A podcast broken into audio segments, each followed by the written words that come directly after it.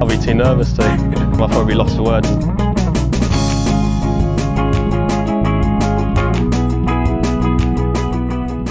And welcome to the latest edition of the Lost Words podcast. I am joined today by Ben Coley from Sporting Life as Jason has taken a week off after his uh, lovely picks last week. Um, but just before we get into the podcast, I just want to uh, ask if you are enjoying the podcast to go and subscribe and rate uh, the podcast on Apple um, and whenever else you get a podcast because it will help us out a lot. Um, we've got a potential giveaway coming up in the next uh, week or so, uh, which golfers will enjoy, and uh, it'd be great to have as many years as possible on those sort of episodes. So, Ben, welcome this week, and uh, got two good events to talk about. Hi Tom, yeah, thanks for having me on. Um, yeah, a really good week, um, uh, an interesting one certainly, and uh, I'm looking forward to getting stuck into it. I, I, think Jason's holidaying somewhere near me actually, but we've not managed to meet for a socially distanced whatever. So uh, yeah, I'm sure you look forward to getting him back next week. He's, he's, not battering down your back door, then that's always good. he's not. He's not yet. No, maybe if the weather turns, he's he's camping in Yorkshire. I don't know, maybe. yeah. Um, no, he is. Uh, he's very happy with his picks last week. He had Dustin Johnson to win, which obviously we know he was. Uh, he cleaned up there with a with a record score. Um, well, almost a record score, but it was a very good score indeed. Um, and then we I had Harris English in second, and Scheffler was also in the top four as well. So it was a good week there. Um, and also Jason did put uh, Sebastian Soderberg up in Wales, which we know ended quite roughly in the end with an eight on the final hole. Um, but you know these things happen. This is the the wonderful life of golf betting, as you know too well, Ben. Um, and we just move on and, and enjoy this week. Yeah, that's the theory at least. Um, but at least you know Soderberg made the number he, he, the the most he could have made without falling out of the places. So I know that's not much consolation um, when you're on them. It's easy for me to say when I wasn't, but um, no, it's a, a, a, great selection. Jason sounded particularly confident with him, uh, considering the price. So um, yeah, un- unfortunate not to get paid out a little bigger. And and the same with DJ. Really, I feel like if you if they win by 11, you should get paid at double the odds or something. That, yeah, that should be a thing, be nice, shouldn't it? it? Um, but uh, but never mind, some some inspired picks. So yeah, hopefully I won't drag you down this week. Hey, um, uh, what do you think? The the, the 60 on uh, on Friday. It's not very often that a 60 is possibly the worst score you could have come in with, is it? And uh, there was talk about 54s and, and 56 and 57s. Um, 54 was obviously a bit ridiculous, but you know 57 looked on for a long time, 11 under through 11, and then managed to to go on a par run at the end. But it wasn't sort of like it was difficult for him to keep up the putting that he was doing on the front nine, wasn't it? Yeah, um, that was always going to be hard to sustain, um, but no doubt frustrating um, for for those watching on and, and for Dustin really. I mean, I guess we've become a little bit desensitized to 59 now. Like now it's happened on the European tour as well, and you know we we hear about every round of golf now. So you do hear about the guy on the whatever tour shooting 57 or 58 or whatever it may be. So I, I don't think they quite have the same cachet as they used to have. But for a player, for DJ, it's the one thing that didn't go right last week, and it mainly comes down to him being a bit of a prat, doesn't it? Because he he clearly played the wrong club off the 18th tee, and I think we all knew it. Um, so it was a shame. But um, look, it, it, to go 11 under through 11 in itself is some achievement. So uh, we celebrate that, and and I guess it, it feels a bit harsh to criticise someone who, who played so well. But yeah, it would have been a nice uh, extra boost had he had he also shot 59. So instead, it's Scheffler who joins the the club of shot 59, didn't win. He didn't even get close, obviously. yeah, absolutely. I think I think uh, DJ's attitude is obviously a blessing and a curse, isn't it? You know, everyone else would kind of been outwardly animated and you know emotional maybe towards the end there, knowing that they had the chance to shoot 59, and and he kind of looked the same as he does when he shoots for 75, and uh, sometimes that helps him get these wins, and sometimes you think that's probably the extra bit that he needs to to maybe get over the line in a major championship, but it's it's very hard, as you say, to be critical of someone that's just you know lapped the field and you know shot 30 under par through four days. Um, he's an incredible talent when he's on, isn't he? Yeah, he is, and look, I'm I'm glad that there isn't a perfect golfer because it would be thoroughly dull. You know, if DJ had Tiger Woods' mindset, he'd probably win ten times a year, and um, you know, maybe that's a bit over the top. You get the point. You know, yeah, they, have all got their flaws as, as we all do, and you know, we've got DJ on the one hand too relaxed, and Rory's trying to get him to G himself up for these events at the moment. Jordan Spieth's got his technical issues.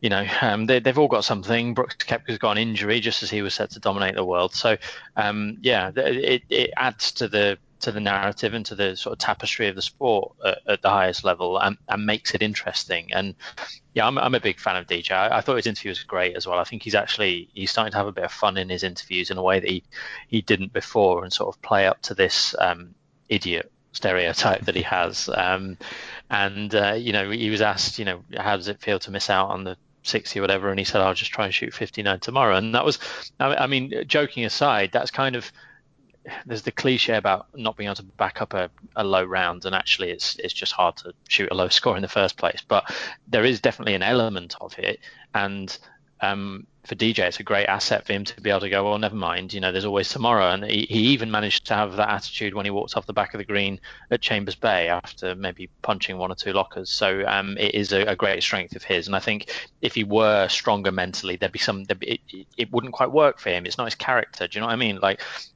the way the way he's built is the way he needs to be built. He's a he's a very high performing golfer, um, probably the best of the last ten or eleven years if you take a full body of work. And uh, yeah, two wins in the last six starts and a couple of rounds of 80 just to, you know, throw a further layer of confusion on things. Yeah, just to keep everyone on their toes. And that's the thing, isn't it? Is that it, he is now he's the most winningest player over the last 10 or 11 years, isn't he? And, uh, you know, overtaking Tiger Woods yesterday. And he, you know, everyone sort of gets kind of caught up on these major championships and the fact he doesn't get over the line in them. But he's placed so often in them and he has so many opportunities. I think that's more what I tend to focus on now. Maybe would have been critical of him back in the day, um, but you know I thought he had a great chance at the PGA and he did. But I don't think he did an awful lot wrong that week. I think you know he just got beat by a guy that you know eagled the 16th hole he needed to. Um, you know, an extraordinary talent that overtook him there, um, and he picks himself up and, and goes and plays like he did this week, and that just highlights the kind of player he is, doesn't it? It does, yeah. And the majors, I mean, we could we could pick every single one apart, but you know, there's been some bad shots. You know, obviously the U.S. Open was a, a disaster, and uh, the shot he hit out of bounds at Royal St George's likewise. But you know, you he's won one. He could have. You can't be perfect, and you, there, there have been instances where he's been very unlucky. I, I think it was a six iron he hit to the 15th hole or the 16th hole at Bethpage last year when Brooks Koepka was, you know, we don't talk about this enough perhaps, but Brooks Koepka in the final round of the PGA last year went went badly wrong and and he fell over the line. And the reason he fell over the line is because it, essentially just as DJ got to him he he, he hit the wrong club. And yeah. uh, whether it was that you know he hit a brilliant shot. I remember that that approach shot into whatever hole it was and it came off the club and you could tell he loved it. And it was just the he, he either hit it too well or whatever and it went long through the green and that's it. And you know like I said, you can pick apart every individual moment, and, and I think probably you and I are, are uh, towards the end where we, we sound like we're making excuses for players. But I think really it's just the reality of the, the margins at the very highest level. Um, and there are some damn good players who are not yet major champions and will never be. I, have probably said it before, if not on this podcast, then another. There will be someone who none of us at this moment in time can imagine possibly ending their career without a major who does end their career without a major. Might be Viktor Hovland, might be Matt Wolff, might be Scotty Scheffler, might be Patrick Cantlay, could be Xander Schauffele, uh, could even be Jon Rahm. It, it will happen to one of them because when Sergio Garcia was 18 years old, every single person would have bet every single pound they had to win a penny that Sergio Garcia would win a major. Obviously, he did in the end. Um, but Lee Westwood, Steve Stricker, Colin Montgomerie, th- there is a long list of players who don't. Um, so I, I, respect every one that has, and DJ probably none more so than probably two others of his generation. Yeah, you know, I can't summarise it any better than that. I think that is, you know, completely as it is, and I think that, like I said, one one thing I do um, kind of want to discuss at some point. It's probably a good time to do it now. When you talk about, you know, the wrong club there in, in major championships, where do you sit in the sense of him having his brother on his bag, and uh, whether that sort of plays into it at all? Because in my head, I was originally I was kind of in the at the club when Rory McIlroy was was looking for a new caddy. It was kind of like let's go and get an experienced pro, get you over the line, get your Masters win. Um, but now, when especially with him and Harry Diamond and uh, with with Dustin with AJ and things, like that, I think now that they excel because they have that comfortability factor with with the caddies as opposed to actually, and it gives them a bit of an ownership on their own game and maybe brings out their best. Whereas I think you know it can get confusing when you have a you know an experienced caddy maybe talking you out of a shot every now and then. Yeah, I mean, who'd who'd be a caddy? Because when when things are going wrong, it's your fault, and when things are going right, you're just the guy who carries the bag, right? That's that's kind of the the deal. Um, I think it's very hard to analyse from the outside in. It doesn't mean we shouldn't try. Um, and I certainly have had opinions on caddies in, in the past and, and probably will continue to do so. But people, again, they, they pick the ones that work for them. You know, Harry's the wrong man for Rory. They're just mates. He, he doesn't know what he's talking about. Well, Harry's a brilliant golfer. They've known each other a long time. He makes Rory feel comfortable.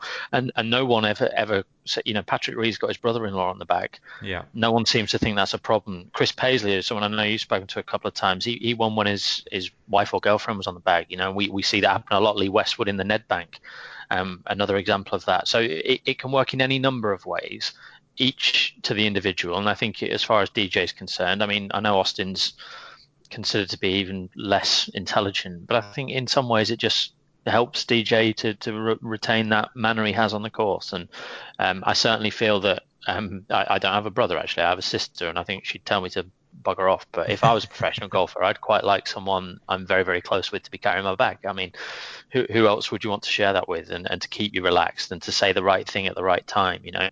Um, but there are other examples, you know, Collin Morikawa's got a nice experienced caddy on his on his bag um, to, to help him along, and Jon Rahm's had a very experienced caddy alongside him, and uh, and so on and so forth. Um, but yeah, I mean, in terms of the yardages thing, and uh, sorry to uh, divert to another point, I, I always go back to Danny Willett winning the Masters. Um, in, in his famous we style of talking, um, he said that that final round of the Masters, uh, not wishing to take credit from himself, he said every shot he just landed on the right number, and it's something I always think about in golf. You know, I, it's just another element of luck that you could hit the ball brilliantly and you just you hit a perfect drive. They're not they're not playing to a yardage off the tee. They're trying to find the fairway as far down as they can, right? You get down to the ball and you're banging between seven and six iron. It's four holes to go in a major championship. Your adrenaline's pumping. You got wind off the right. You can't miss lot. You know all those things, and you've got the wrong number. And having the right number to these guys who you can you know hit it if they've got the right number, they hit it that number. Um, it, it, can make a massive difference. And and just as the cards fell for Willett in the Masters, you know, on another occasion, they, they haven't quite fallen like that for DJ. Uh, hence, they're both one-time major winners. But I, I, certainly know whose career I'd rather have, and that's a great respect to Danny. Yeah, absolutely. Let's get let's talk about the the the European Tour event this week. It's the UK Championship at the Belfry.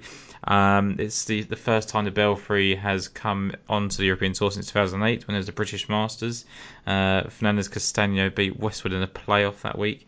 Um, not too much of a pointer from that week in general. Uh, I think you can just kind of get an idea of the profile of players, but um, I think you know the way that me and Jason have certainly viewed these events, it's kind of a case of you know the, the same man not, not every week really because um, you know they're, they're not travelling far. The course is not entirely different. I know the Belfry obviously is a different test too last week, and, and weather comes in and things like that, but you know, it's been a the form has been a massive pointer to each player each week, um, and and I don't think you need to look too far down um, for surprises this week, especially with a, a stronger field than we've had in recent weeks.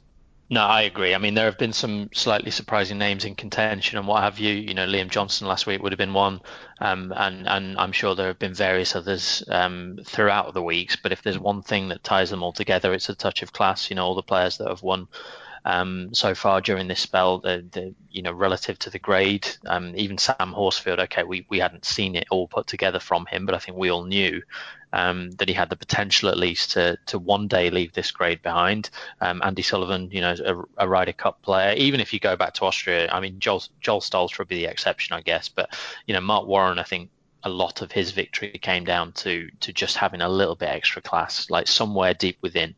Um, because there's been a lot on the line. Now, obviously, that changes a little bit this week because the US Open Order of Merit is done, um, but I don't think it would change a great deal. As you said, these courses are, are broadly similar. They're all basically built um, for the tourism trade. Uh, I have to say, I, I, don't think the Belfry is is up to much. Uh, it's kind of a big field, um, and that's no disrespect to the the fine people who will work to make sure it's in great condition, as I'm sure it will be. Um, but it's not much of a course, and and although it's been a, a good test when they've been here in the past, I, I think generally they've been set up very easily so far. And unless the wind howls across the course, which it can do there. Um, I expect we'll be in for another fairly low-scoring tournament after after a tough tough week at Celtic Manor, uh, where the wind made all the difference. Yeah, absolutely, and that's the thing, isn't it? Is that that's what people have got to try and remember is that it's not how it would have been set up, you know, 10, 12 years ago when it was purposely, you know, sort of created for this event, and you know it, this is a kind of they've they've hashed it together, put the best thing they can do. Uh, the Belfry was open and, and put an event on, and, and that's where we are. And I think that you know it's only going to play into the hands of the people that are in form. Obviously, that's that sounds obvious, um, but also the class players. I mean, we've got Thomas Pieters, his favourite this week again at twelve to one. Um, Rasmus Hojgaard is back, he's fourteen to one, and Matthias Schwab has returned after a stint on the PGA Tour at 18 to 1, tied with Matt Wallace as well, who's come back from the States. Now, um, you'd, you'd certainly expect one of those four to be in contention come Sunday, wouldn't you? One of the three, Pieters is out uh, just ah. before we started recording. So um, yeah, I mean the top of the market, you'll you'll see probably you know five out of the first ten in the betting. I imagine will, will play well and be up there some to some degree. And you know, I, I guess Langasque was a bit of a shock last week at you know relative terms he was sort of 50 to 66 to 1 but again if you were just going on basic ability he'd have been right up there. Um, and the players he beat um, certainly those in contention Simon Soderberg had, had, played well the week before. So I, I think you know this is as straightforward a formula, hopefully, as as golf betting gets. You know, I'd, I'd, I'd, be very strongly leaning towards recent form, and I think that's where it complicates things because we have these players coming in from the PGA Tour, and then it's about trying to contextualize their form. Um, you know, Matt Wallace, for instance, if you go back four or five weeks, is, is playing really well in, in top top class events. Um, but in the last couple of weeks, he, he's not been so good. Uh, you've got Martin Kaymer who's missed a couple of cuts, and yet on day one of the USPGA, he was he was in the lead as we saw. So uh, Victor Perez, another one who's been searching for his game in the states and, and might just have found it last time. Um, so they're, they're, the complicating factors because I think from week to week on this U- UK swing, we've gone right. We've got these guys. They've played well last week. They've done this. They've done that. That, that form should be fairly valuable. And all of a sudden, we've got a, a, not just one or two, like we've dealt with Haotong Li, for instance, um, last week, but we've we've got a whole collection of them, uh, and it's going to be really hard to sort of sift through those and, and balance that form against someone like Andy Sullivan, who's been doing it in this lower grade. Yeah, absolutely. That was one of the key things I wanted to talk about. Is it is hard to tell. You know, we, we look at you know Matt Wallace who maybe just be missing the cutting events or you know finishing 30th or 40th in the PGA field. When when he comes back to the level of playing field here that it's not the same sort of event. And you look at 18 to one after having three figures in a PGA event, you think, oh, you know, can I make that drop? But it, you know, this is going to be a complete different test. You know, he's based up there at the Belfry as an ambassador. Um, you know, you'd certainly expect him to go well. He's obviously won three times in one season. Um, you know, Haotong Li played well last week. Um, and then obviously you've got Bernd Wiesberger in in the field as well. Um, and it's just a case of you know Andy Sullivan. You'd expect him to have uh, an off week after after winning uh, two starts ago, um, and, he, and, he, still finished tied 47th. So you'd certainly expect him to be a factor. What what do you make of, of Gavin Green this week? Because you know he was he was very popular last week after you know finishing very well the week before. Do, do you have any opinion on him this week? Yeah, I mean, he, he probably should have placed last week. He the first two days he got to a couple under par and, and wasted it over the, the closing holes. Um, he played really nicely on Saturday, but even then, uh, his final move was a backward one. He, he bogeyed the 17th and, and, couldn't get the shot back at the 18th. And it was kind of the same on Sunday. You know, bogeyed the very first hole, and I think he was two under through five or six. And you know, I really thought at one step for about half an hour he was two off the lead, and I thought there's probably a very good chance he'll he'll actually go ahead and win this. Um, instead, it was another top young maiden on the circuit in in Langasque who, who had the, the required good day around the greens. But I, I do like Green. I mean, he's the he's the same price at best. I think he's probably a little bit shorter, and we've added all these extra players. I know we've lost Pieters, but I think this is a, a considerably stronger field. Um, but what I would say in terms of if you're looking for a statistical pointer, you know, he led the field in approach play last week. Um, if you told me he would do that, I, I would have been even more confident that he'd go really close. And like I said, he probably should have been in the first four or five rather than the first eight or nine as he was. Um, and I'm very, very positive about him in general. Just be a question of whether you want to take a shorter price after a so-so performance, right? It was no better than the performance of a week earlier, although if anything, I suppose it, it did show that he can tough it out a little bit in the wind as it and, and, and sort of further evidence that his game's becoming more rounded. Certainly one of the best young maidens on the circuit anyway, whether or not it's his week. Yeah, I think I think that's the thing, isn't it? Is that one you've got to you've got to balance up whether you can go in again after maybe not you know delivered on what you'd expect him to do, and then you've got the the addition of the the better golfers in the field. But Um, he's certainly one of the ones to keep an eye on, and you know, I personally wouldn't be interested in him on that price. I don't think.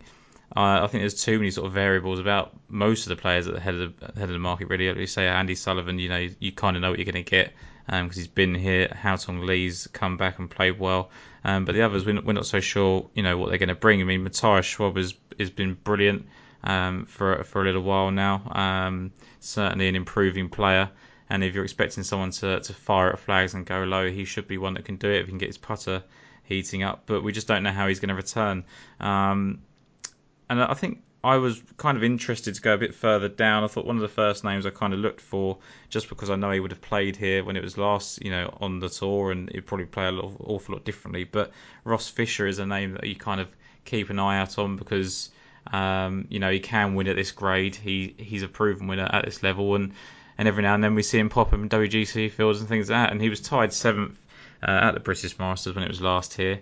Um, and I just thought, I, I, don't know if it's particularly someone that I I get on board with very often, but I thought 60 to one and, and, and sort of similar prices to that. I thought it was a, it was a reasonable price in a in a field we don't know what to expect of. Yeah, he's he's got a touch of class, hasn't he? Um, he's probably not kicked on as as many hoped he would. Probably ten or eleven. I think 2009 was that year. He was the whatever they call it, the Majors Cup. I think he had the low score across the four majors that year, and and you know had a great chance to win at Turnberry. And he's kind of stalled a little bit ever since the the Ryder Cup of the following year. He played really well in, in the final three rounds of the Celtic Classic two weeks ago.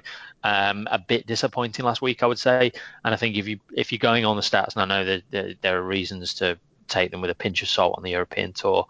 Um, although they are becoming more robust by the week, I would say. But he, he's just not driving the ball as well as I would like to see because I think if if you ask Ross Fisher what he's built his career on, it would be the driver, and and to see him constantly ranking sort of outside the top 40 uh, in strokes gains off the tee is is a bit of a worry because you you wouldn't necessarily expect him to make up the difference with his putter, although he's had the odd good putting week. So it'll be about sharpening up off the tee, and if he can do that, then then of course he does have the required class to get his name among the uh, the leaders here.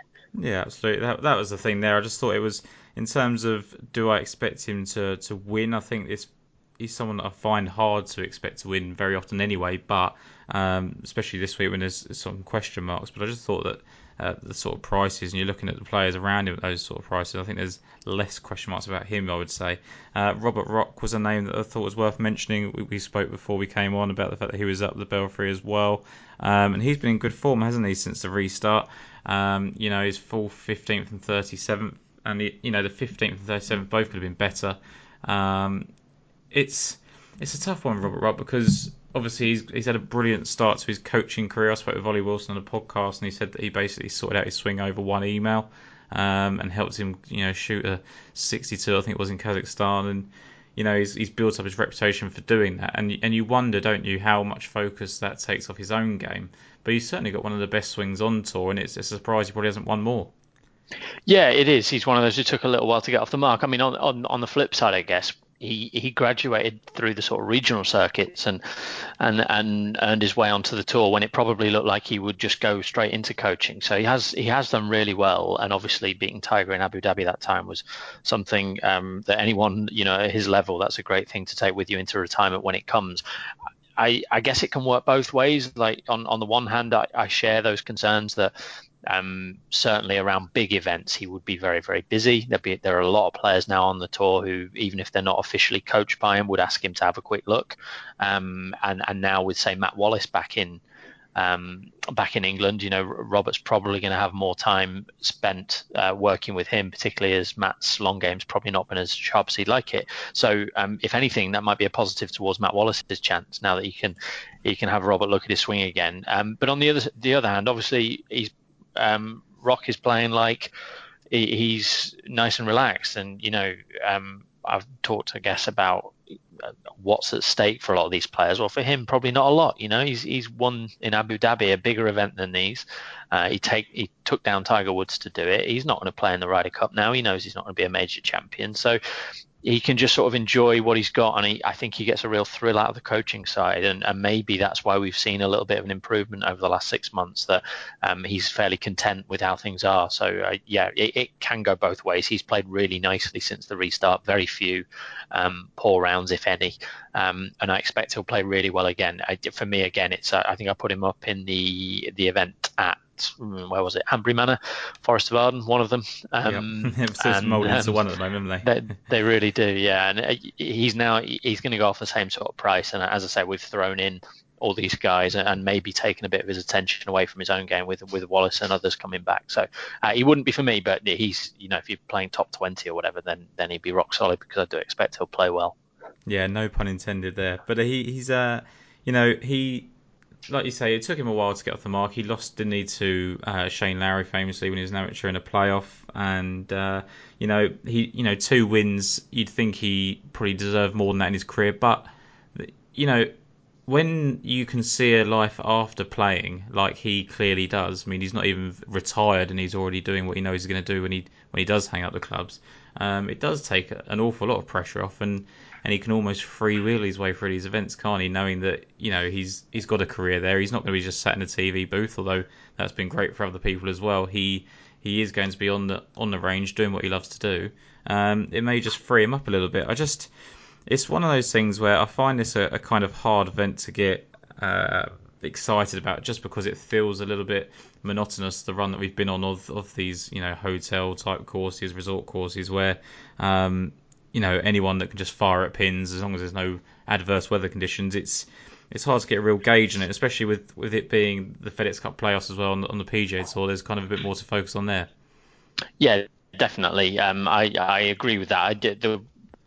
That being said, obviously I've put two European Tour winners since the restart, and the the one I think generally speaking, the European Tour is easier, um, easier to solve and, and easier to build those cases. And I think even I would say generally speaking, um, as we discussed, you, are looking at the very top of the, the market here for, for the winner. But also when you sift through the outsiders, I think they're fairly easy. It's fairly easy to separate. If you name five players at 100 to one, say, you know, to work out which ones of those might actually be capable of going and sticking around here is, dare I say it, a lot more straightforward than than in the US. So um, that's a, another sort of case for these events because I think a lot of people will have backed a winner over the last four weeks, um, maybe a couple, um, and and they've not been especially complicated. Um, I will say if it is going to be complicated, a player I think Jason's been fairly keen on. I, th- I thought Craig Howie might be interesting. Um, he's about 250 to one, and you know if you go back to when he was an amateur, he was playing with Connor Simon, Robert MacIntyre for Scotland, and he, he really wasn't far behind them. And he had a difficult year last year with it, with an injury and, and struggling to adjust to the Challenge Tour.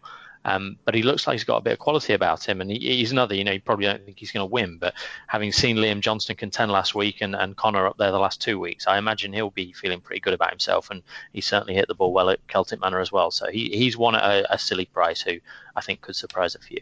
And this is the thing as well is that there is sometimes when when they are a, a silly price, you know, 250, 300, things like that. You know, okay, is the famous question is can you can you see him winning? Well, possibly not, but you don't need him to at that kind of price, do you? If you, if you expect him to be able to make a run at a place, um, you're pretty content with that. Of course, the idea is to pick a winner, um, but that's going to be in the supporting cast, isn't it? And and like you say, I think there is a couple of outsiders. I think Callum Shinkwin was interesting last two weeks at Celtic Manor.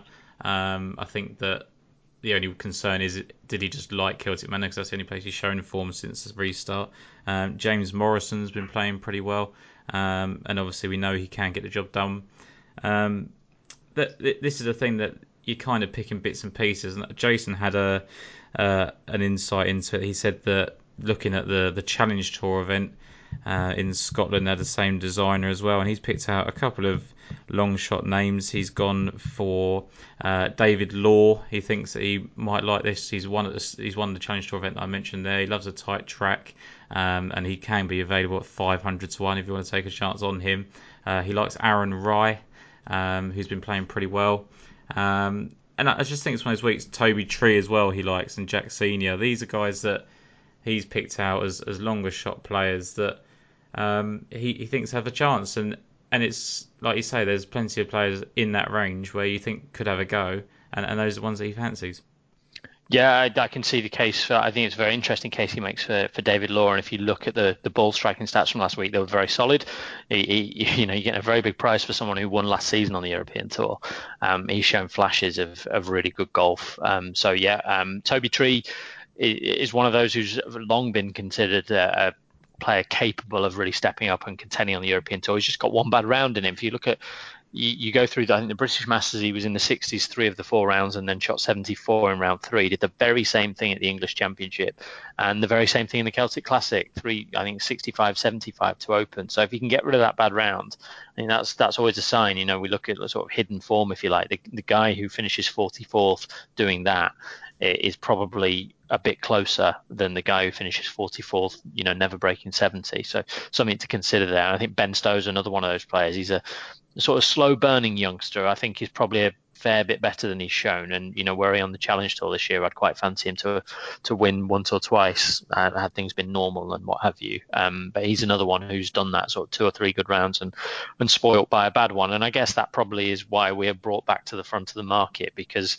um, it's as much about how the players deal with when things don't go right and having that bit of experience and, and, and the confidence that you've done been there and done it before. I think it goes a heck of a long way um, here. And I, even if we look at the players who have won for the first time uh, in this sequence, um, and Sam Horsfield. You know, these are guys who've contended for Rolex Series events and things like that. They're not scared of, of these tournaments and, and what they might represent and playing golf in America. I mean, Langasque has played in the Masters for God's sake. So yeah, um, that would be my focus again. Definitely looking towards the front of the market, players who know how to get the job done. If not, um, then then they've at least tasted it and look like they're ready to win. Um, and it's just about finding the right one, which is the tricky part.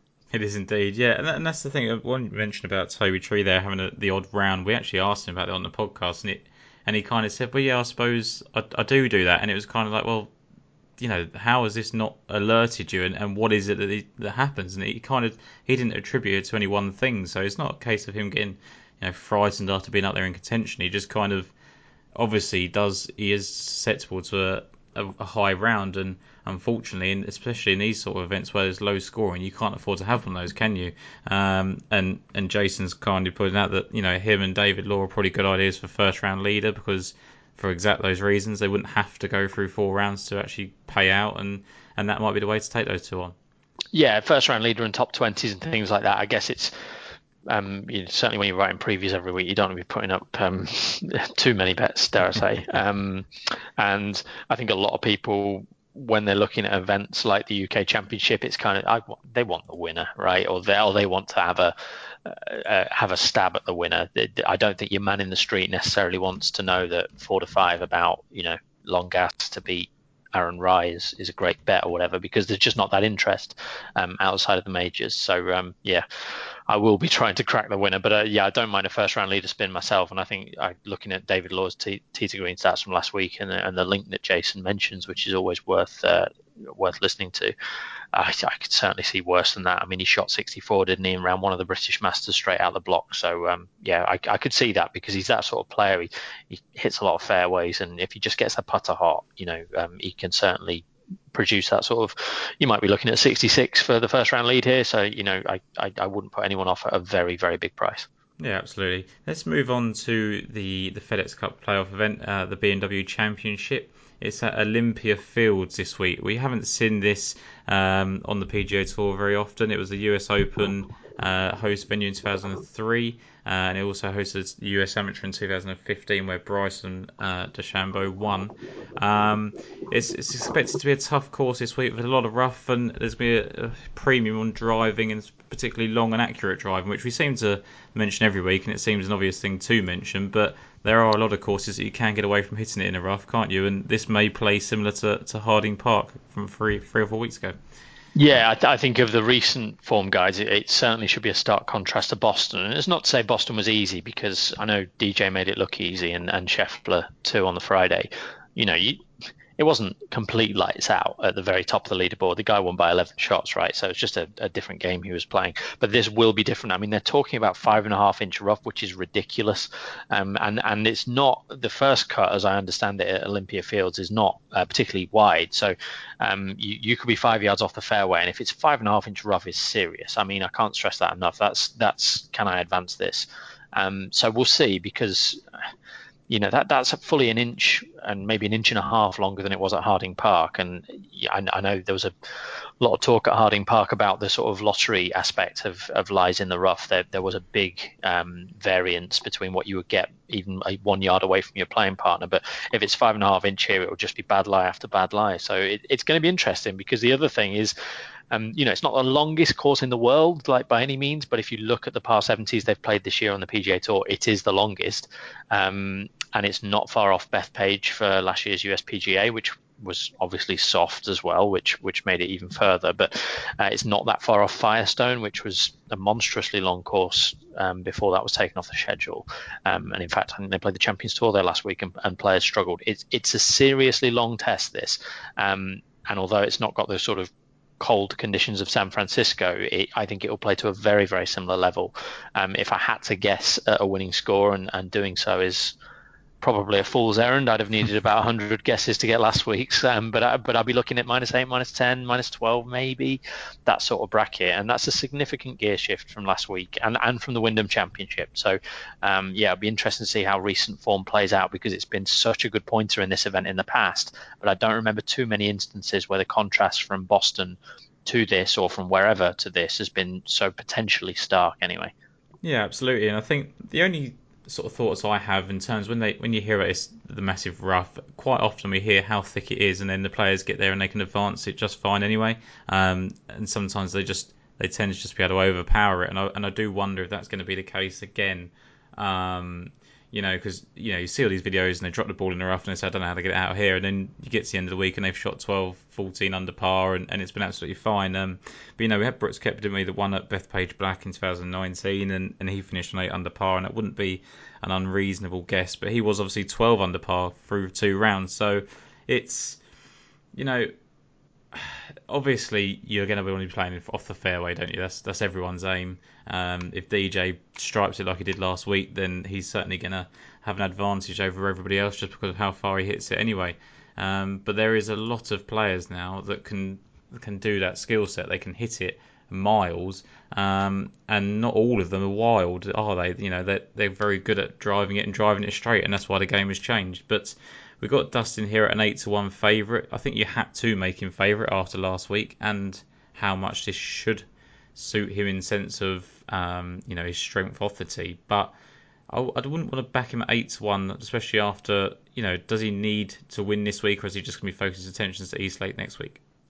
Yeah, it's an interesting dynamic, isn't it? They're jostling for position for, for East Lake now that the uh, absurd scoring system they've got in place there is is back with us. So um, I don't know. I mean, it, it doesn't take a lot out of him, does it, when he wins? Um, he, he, won three events in a row in 2017. He won twice in a row in 2016. So, of all the players in the world, if you're sort of hoping for someone to go in again, then then he'd be a very fair one. But on the other hand, um, we saw what happened after he won at the Travellers. You know, he was abysmal, um, and he wasn't quite as short as he is now either. He didn't leap to the front of the market. Now he hadn't won the Travellers by 11 shots, so I, I accept the reasoning behind it. I, I, thought he might be 10, 12 to one. Um, still favourite thereabouts, but I, I, didn't quite think we would see eight to one from 22. I, I, I must admit, on the other hand, make no bones about it, he will win this tournament if he hits the ball as he did last week. Now, uh, he may never hit the ball as well as he did last week, so so that's you know that's probably not telling you much uh, there. But yeah, worthy favourite. If you look at players who play these tough long par 70s well, he will be right at the very top of the list, along with Brooks Koepka, who is obviously not here. So um, yeah, he he's very much the man to beat. And if you look at that top four in the market, if I can separate them off, that's Rahm, DeChambeau, Thomas, and, and McIlroy Roy, which one? Um, sorry, five uh, with DJ. Um, which one of these has shown the greater form on this sort of course? And it is definitely DJ. Now he's had a, a lot longer to do that than Rahm DeChambeau in particular. But if you were to really nitpick with Thomas and McIlroy, um, particularly McIlroy, it, it might be that when he gets on a bit of a slog golf course, particularly when it's a par 17, he's not got that relief of a par 5 every four or five holes. Um, it's not always brought out his best. And I think if if you look at DJ, it's actually the opposite. I think he is better on a par 70 like this. So, um, yeah, the man to be. I just pray, like everybody else who's missed him last week and refuses to to bite the bullet and back him this week. I just pray he has another one of those 80s. Yeah, absolutely. I think I think the thing is, you know, he, he gained over 12 strokes in the approach last week, which is just, like you say, he's never going to do that again. The next best is, was Charley Hoffman at just under seven strokes. You know, he's even miles ahead of everybody. Um, we, we mentioned McIlroy there, and I just think he's been out of sorts pretty much since the return. Um, he's, he's very much voiced his opinion on the fact that he doesn't like the fans not being there. He finds it hard to get up for. Um, I thought that maybe he would come back last week because not only of the lure of the FedEx Cup, because me and Jason had a sort of a, a debate about it, and are they incentivized by the $15 million? Well, I don't think it's particularly the money for him. I just think that he's been so good in these FedEx Cup events that he he likes the prestige of winning the FedEx Cup. You know, it's as prestigious, I think, sometimes to get into world number one, especially as volatile as it is at the moment. Um, it's kind of like, well, this is the this is how you prove who's been the best season long. It doesn't quite work like that because you know there's so many points available when you get to the four events or three events now. Um, but I don't. You know, I don't know. He gained over five strokes in an approach last week, Rory, but he just looks really out of sorts with his short game, and, and his driving hasn't been as good as it used to be. Yeah, he, he's hard to weigh up at the moment. I I think uh, I suspect from from more your tone of voice than anything that you you sort of dwelt upon him at 18 to one, and I did as well because I think it is the first week really that the price has has allowed for the problems in his game, and that also coincides with his best iron play since the restart. It's his best iron play since the Arnold Palmer. So you put those two things together and he becomes quite interesting. Then you go, okay, well, for, for all that I, I think a grind is not necessarily his cup of tea, if we are talking about someone who drives it well and who can cope with a 7,400 yard par 70 or almost 7,400, then, then Rory obviously is towards the top of that list. Um, he still looks great statistically on paper season long. So good was his golf um, prior to the the lockdown, and really, I I sort of do believe him that it's not really anything necessarily massively technical. Um, and this is guesswork here, a lot of assumption, but I, I, I suspect it is a bit of a motivation and a little bit of like just feeling the buzz again, um, and that's the sort of thing that can just be the turn of a coin and, and all of a sudden it, it clicks for him. And I think he said recently if he if he can just birdie the first hole and by the way it's a par five um, you know if he can just birdie the first and maybe pick up two more shots and be three under through five okay now I'm now I'm in tournament mode.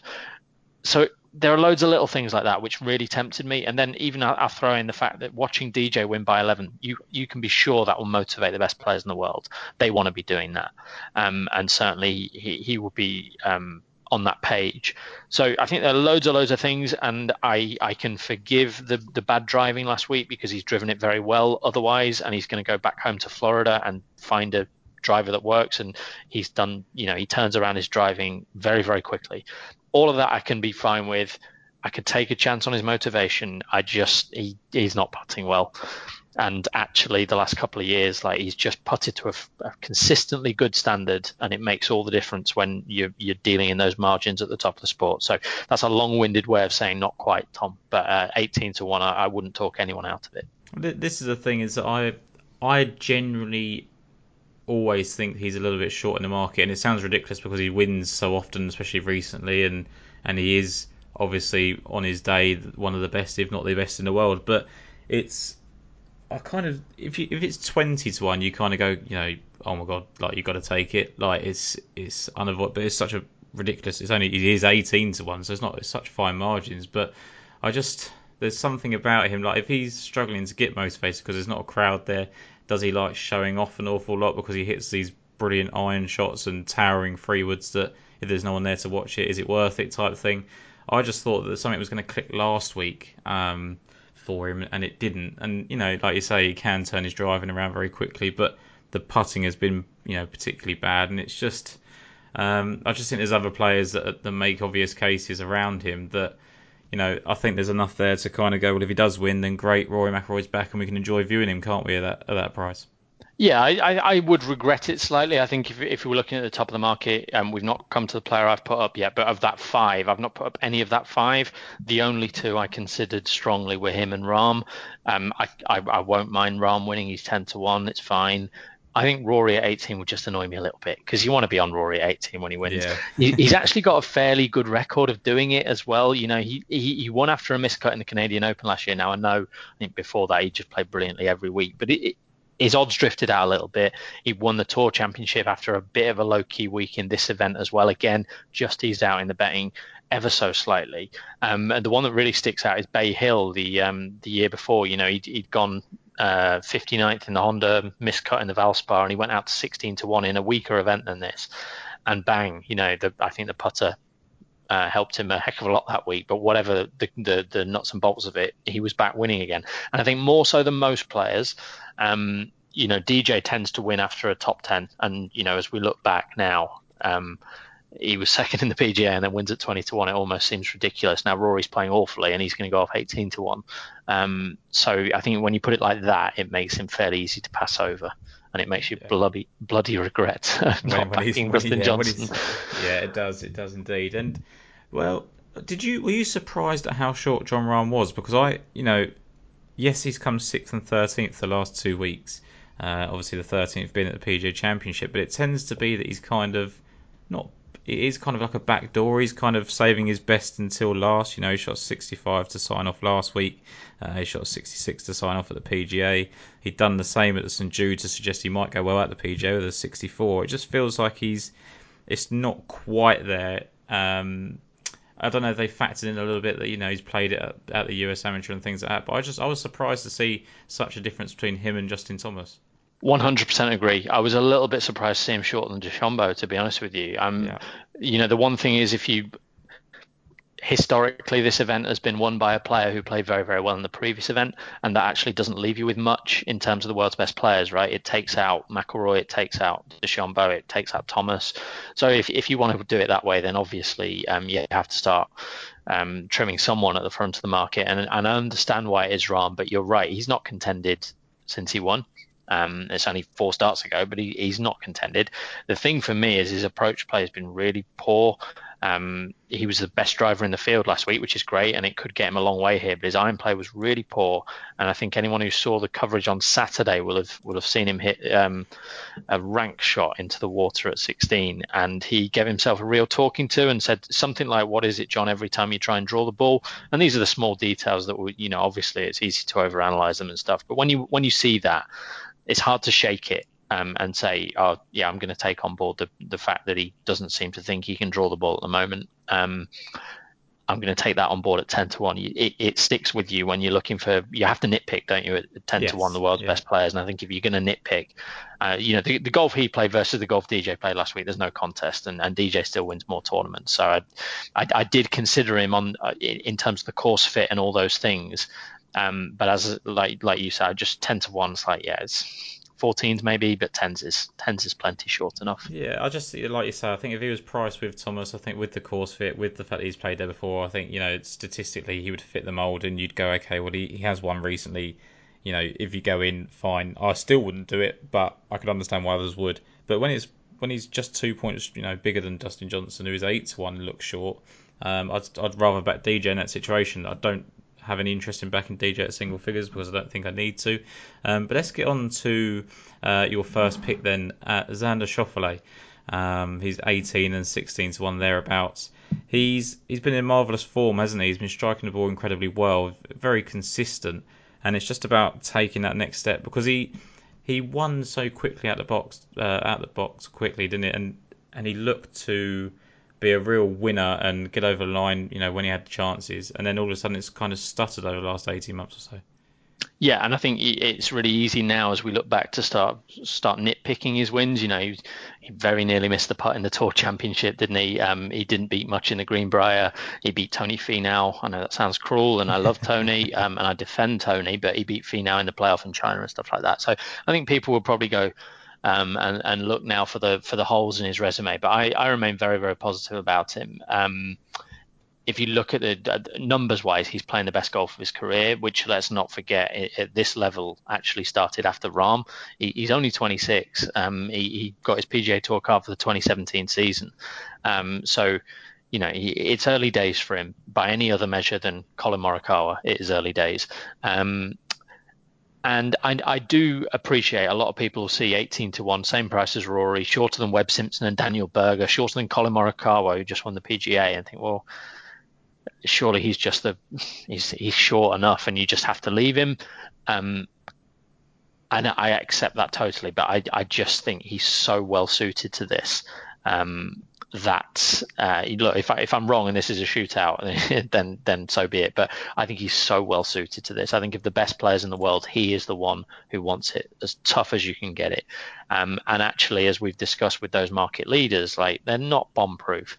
And with this being a slightly strange season, um, truncated and, and with a hole in the middle, um, we've actually got like by BMW Championship standards, a pretty weak field. There are a lot of players high up the FedEx Cup who are, are high up because of what they did in Bermuda and Mexico. And I'm not going to go Brendon Todd there, far from it. But there are players who, who've, who've made it this far because of some low key form, and we've lost players like Fowler and Rose and, and, and one or two others. So um, it's not quite as strong a field as it may first appear. It's certainly a lot weaker than the PGA Championship, which he went off at the same price.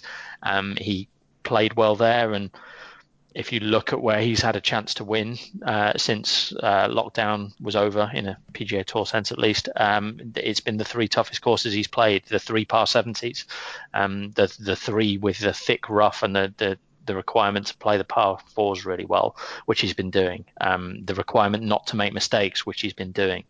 Um, yeah, he ticks every single box for me. And, and when you get that, uh, you know, I, I, guess you are a little bit more willing to just say, okay, 18 one to one is not the best value bet I'll ever have, but it'll do. Is there uh, as well? Is there a factor in it that you know he's going to play four rounds? Is um, you know that's that's his gig, isn't it? That he um, likes these limited field events. That's that's where he wins. Um, and you know, at the end of the day, it's less people to beat. Like you say, there's a lot of players that you'd you'd be interested in, you know, talking about. I know Justin Rose was one you mentioned. Um, you know, that's one contender ticked off, isn't it? Straight away, you've got guys here that he knows he can beat that, that are not going to win, um, and maybe it's just a mindset. I mean, there's other guys up there that are going to be focusing an awful lot now on the US Open, um, but I think he's very much. I'll just take what's in front of me and go for that. Yeah, definitely. In terms of the field as well, I, I, think I counted 22 players at 200 to one or bigger. Now I've put one of them up, and I hopefully might hit the frame. But um, realistically, you know, there's not a lot of these guys. There are a lot of these guys you can be fairly confident are not going to play particularly well. A lot of guys struggling for form, um, like I said, who who probably owe their place here to some of their performances earlier in the season. Someone like JT Poston is just not playing very well. Um, Maverick McNealy's gone off the boil. You know, he, has got some interesting connections to this golf course actually. But um, Jim Herman, you know, you, surely not again. Um, lightning striking twice in three weeks. There's a lot of players like that. Andrew Landry, Tom Hoge, Carlos Ortiz, Nick Taylor. I'm pretty much reading the bottom of the betting here, but you get the message. There's kind of 50 players that might win this. If you're being really strict, you might say 30. So to get him in the top seven, you know, it doesn't seem much of an ask to me. And you mentioned the, the no cut thing. I mean, obviously he's, he's won the WGC HSBC champions. He's won the Tour Championship. He's won um, the what's the other one? Tournament um, of Champions in Hawaii. The Tournament of Champions, of course. Um, so um, yeah, uh, for whatever reason, and and I don't think there's anything in that in a in a in a very literal sense. I don't I don't think there are players who are better when there's not the threat of a cut in in any sort of measurable sense. But if he believes he's better, then that's fine. That's all that matters. And I often say this when people say, oh, you know, nonsense, nonsense connection or, you know, no way. If the player believes it, all that matters. If he t- goes to this tee box thinking, this is my bag, this, I'm great at these part, uh, you know, tough par 70, no cut, this is perfect for me then that's a good thing. And um, hopefully, he reads my preview then because there's a, like I said, all the positives are listed, and I, I really don't see any negatives um, apart from the fact that he, he doesn't happen to have won um, a tournament for a, for a year and a half now, and I, I think the margin between success and failure is well um, very very small, particularly in his case.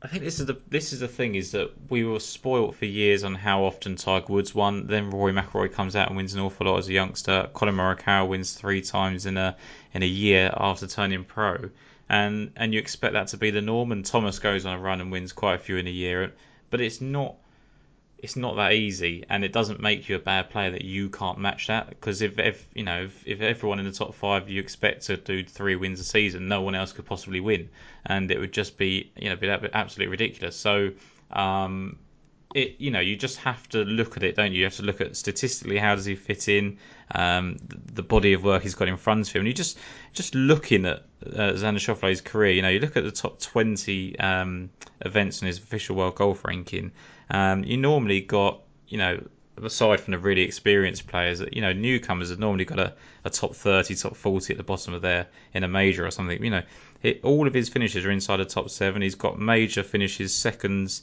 um, twice. You know, it's it's littered with opportunity and and I don't really remember a time where he you know threw it away. Um, I just think that he's been beaten a couple of times, and I think that when he's been beaten, he's been beaten by a very good player, hasn't he? Yeah, I mean he'll certainly regret the three part of the tournament of champions, um, and and the shot he hit to the 15 at Colonial, but I don't think it's any more than that's just what happens sometimes, right? There are some very tough, very mentally sound players who do deliver under the gun who have hit bad. Every, every one of them, every person's um, missed a chance to win at some stage in their careers. Um, so I've no qualms with with Rahm. He's, you know, he's, I think he's 11 top 25s in his last 12 uh, tournaments. It's extraordinarily consistent. Uh, if you look at the stats I was looking at, strokes gained off the tee, actually, I, I, I thought might be a better place than strokes gained approach this week, which is rare for me. Um, bogey avoidance, which he's very very strong on. I think he was first in that in in Memphis, ironically, because the reason he didn't win that tournament or have a chance to win was he made an eight. I think it was his only mistake. Um, and and his par four stats are as good as you'd expect. So he's got he's got really solid chance here. I, I think a lot of people will just turn their nose up at the price, and I get that. But what I would just stress is that we're not asking would he win this one in 18. Um, it's much more complicated than that. We're saying you know what what is the likelihood he hits the frame at least, and, and at some stage gives you a good run for your money. And I think that I actually think he's as likely as anybody in this tournament to, to play well, uh, if if that vague uh, moniker can can be used. I, I think you know you you take him in pretty much any matchup. You take him at six to four to beat DJ. You take him at even money to beat Rory, even I think, and I think that, that says a lot for the case I'm making anyway. But uh, as I say, I know it won't be for everyone. I think a lot of people just think he's not quite as good as players like McIlroy and DeChambeau, and, and, and leave it there, which is which is fair enough. Yeah, no, I completely understand that. Let, us look a bit further down now, and you've got this collection here. Webb Simpson's always around, you know, the twenties one price at the moment because he's been excellent for for a, while now. Um, I think this would possibly be a bit too long for him. Daniel Berger's been the form player of of these uh, this you know restart, and then you've got Collin Morikawa who missed his only his second cut as a pro or second cut in total uh, last week. Um, I, I, did wonder when you know he had a really great putting week at Harding Park, and they were on greens that he knew, and they weren't particularly difficult greens to read. I did wonder if the putting woes would come back, but it was actually his irons were, were pretty poor last week as well. And do you think there's a kind of a hangover, or do you think it's just a case of um, you know his percentages right? He can't he can't just go on not missing cuts. Everybody misses cuts, and and it's just going to happen now. I guess there's a there's definitely a risk of a hangover um, from the PGA Championship, or, or if not a hangover, then um, uh, like oh crap, what what do I do now? You know, like yeah. um, I've I've achieved a what for many is a lifelong goal that takes them 20 years on the tour or whatever, and I've done it just straight off the bat, basically. Um, so there will be an adjustment there, and, and perhaps it, it's still sinking in. Um, the, the other way to put it, I suppose, he's missed one cut in his career and he went and won the next tournament. And if you look at the way he missed the cut of the Travellers, he just had an off week. He he, he lost about eight strokes. Um, sorry, uh, four and a half, five strokes tee to green, where he lost three and a bit last week. So uh, kind of similar. Um, and it would just he can shake it off clearly, and and I think a lot of people would uh, look at that the way he he won the Workday after missing the cut of the Travellers and think lightning will strike twice, and and certainly his ability to uh, cope on a long golf course in San Francisco bodes well. Um, he's not for me because I I don't like that that that feels awfully speculative. Like there's not actually any substance to that. Like he missed the cut and then he won, so he can do it again. It's just a it's just a random pattern.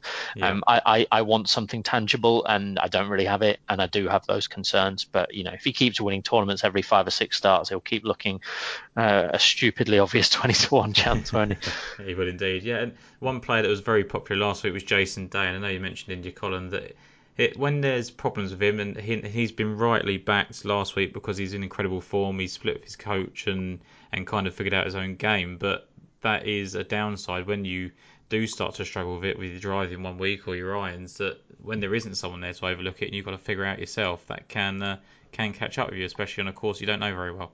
Yeah, um, it's always difficult to sort of assess your own tips, isn't it? Because I you know, like bad tips win and good tips lose. You know, I think I said last time last time I was on this podcast, I I, I I'm confident the best tip I'll put up this year is Brooks Koepka at Southwind, and it didn't win. Um, and I'll have put up some some bad. I think you know someone told me last year Tyrrell Hatton was an awful 16 to one shot, and he happened to win. And sort of look back and think, should he have been 16s? Maybe not. I don't know. Um, but the point with Day is like I I have to say it didn't take long last week for me to think he really putting up Jason Day at 25 to 1 in this tournament. Like maybe that was a mistake um, because he was 40 to 1 for the PGA. And just to use a comparison, and I know there's a lot of complexities to this, but DJ was 20, 22 to 1 for PGA, yeah. finished second, and he went off 20 to 1 the next time. Jason Day finished behind DJ in the PGA, started a bigger, twice the price, and then he went off the same price That's last mad, week. So I look. I so what I'm trying to say here is I don't think that was my finest hour, um, and it certainly wasn't his. His approach play was abysmal. He was 13 shots worse than he was at the PGA Championship. Four shots around, uh, three and a half shots around. It just it was abysmal. He was hitting irons from the middle of the fairway, missing the green by 50 feet. Um, I don't know what you put that down to. I and and most times I would lean towards just forgive and forget. And you know, if he'd gone out to 40, I think I would have been really struggling to leave him out. Um, but the more I thought about it, you know, he's he's split with Colin Swatton. It had all gone really, really well, and now all of a sudden he's got a problem, and that problem is he was abysmal. And who's going to help him fix it? I don't know. Um, maybe his caddy, maybe maybe another coach. Maybe he'll say, you know Pete Cowan come and have a look at me if Pete's there this week. All sorts of possibilities, but they're they're they're all unknowns to me. So um, I I'm happy to swerve him, and if he goes and wins, I'll swear. But um, you know, it's just one of those things. Yeah, absolutely. I think you have to you have to make that assessment and you have to stick to it, don't you? And, and you, you live and die by it, and, and it is what it is. And uh, you know, it the case you make is that you know he should be a bigger price when you look at it on reflection. And it was easy to get kind of sucked into him last week because it made total sense. And really, when you look at this, what this golf course demands, it should suit him again. But it has to be at his best, and and he wasn't that last week. There's another player at a similar price. Um, is Patrick Cantlay. Now he's currently on the outside looking in. He's 37th in the FedEx Cup ranking, so he needs a good week. Um, but it's not been there since the restart, and, and I'm kind of wondering when his price is going to go out. Similar to when you say Rory's price is getting to a price where it can't can't be left alone. I feel like Cantlay still needs to get out to sort of 40 and 45 to one before I start to think that's a, a price he needs to get to. 100% agree. I scan the market thinking, well, maybe Cantlay will be a price where I have to look again rather than just immediately say on to the next one um, and he wasn't. So so that's fine with me. Like makes the decision pretty easy. He did play really well through the middle two rounds of the PGA.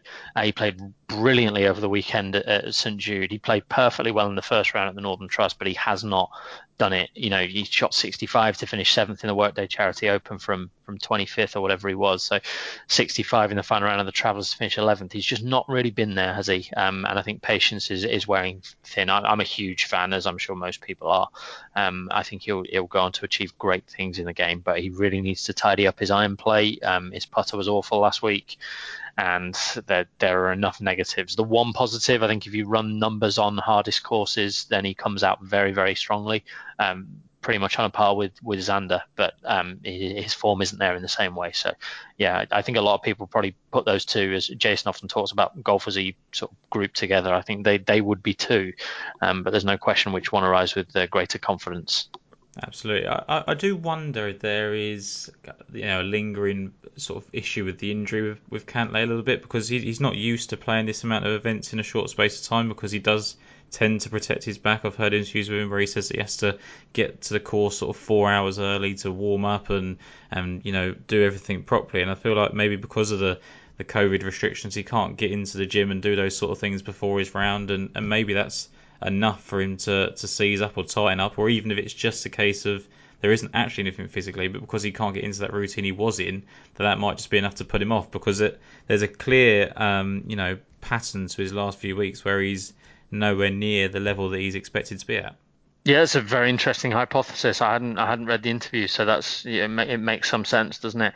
Um, you know, he's certainly not been driving the ball as well. He, he's just basically not been doing anything quite as well as we know he can. I think with players like Cantlay, it's kind of striking and, and, and jarring when they miss a cut, isn't it? Because you just you expect so much of them, and to finish, you know, 32nd, 35th, 43rd, and, and then miss cut his last four, Um, for all I put him up at the PGA on the hope that that weekend at, at St Jude had, um, had sort of solved all the problems. It, it clearly hasn't, and and that, that's a for him that's a really poor run of form. You know, that's kind of like a, a more wayward player uh, of a similar ability. Maybe, maybe someone like a Finau who's kind of a bit more in and out.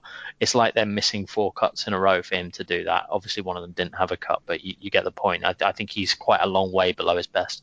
Yeah, absolutely. I think last week I put up Patrick Reed. I thought I was, I was really quite confident just because of the test and you know what he'd done there before. Um, his price hasn't changed after a, a, mediocre week. He was he was never a bad round, but he was never scoring low enough to even get in the frame. And uh, I think I'm pretty confident that this probably isn't the best test for him, just because um, his driving isn't the best, and and on a longer golf course where you need to be hitting the fairways, that that probably is an easy way to rule him out.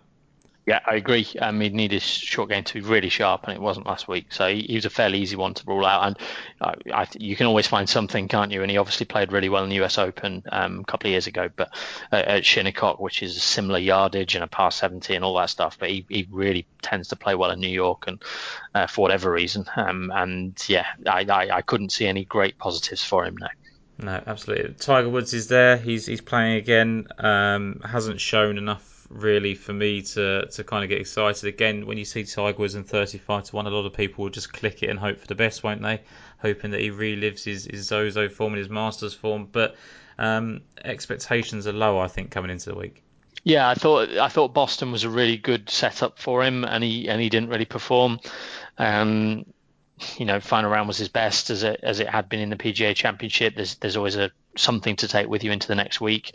Um, the the one that you know he's got a bit of work to do to make it to East Lake. So I'm sure you know, not that Tiger Woods really lacks for motivation, and obviously he's still chasing Snead, isn't he? So um, yes. um, I'm sure there aren't really any motivational aspects there. But it wouldn't surprise you, would it, were he to to step up at the the last chance now. So um, that would be the one positive. But he didn't play particularly well here in the US Open, um, and yeah, for me that was easy enough to rule out. Yeah, you just need to find positives at the moment. It's a case of the only positive is is it's Tiger Woods and he is the type of person to do something under the gun. But you can't if you can't quantify it, it's, it's not as easy as that, is it? And it's you know when there's someone like we're just going to go on to, Scotty Scheffler's finished you know tied fourth in both of his last two events, um, 15th and 22nd before that as well, and he's a similar price. Um, drives it an absolute mile. Um, you know, relatively straight at times when he needs to be. Um, I don't think I want to back him at 35 to 1 because I don't think uh, I think there's probably people that can make better cases than him, but it's hard to argue with that kind of price at the moment. Yeah, he's another who's played here as an amateur and played okay. By no means did he um, achieve what some others uh, in this field, Morikawa, Wolff, Shelton, uh, McNealy, and a, and a, few others have done at the course. But you know, the, the point with the amateur form, um, which I guess we'll come on to with, with Shelton maybe in a in a while, it, it's not really where they finished. It's more that they've been here and they know what it looks like and they've played it um, because that helps with preparation and things like that. So um, Scheffler's got that to his advantage. He played great last week, didn't he? Um, you know, a bit of a slow final round, but fourth place, another step in the right direction for him.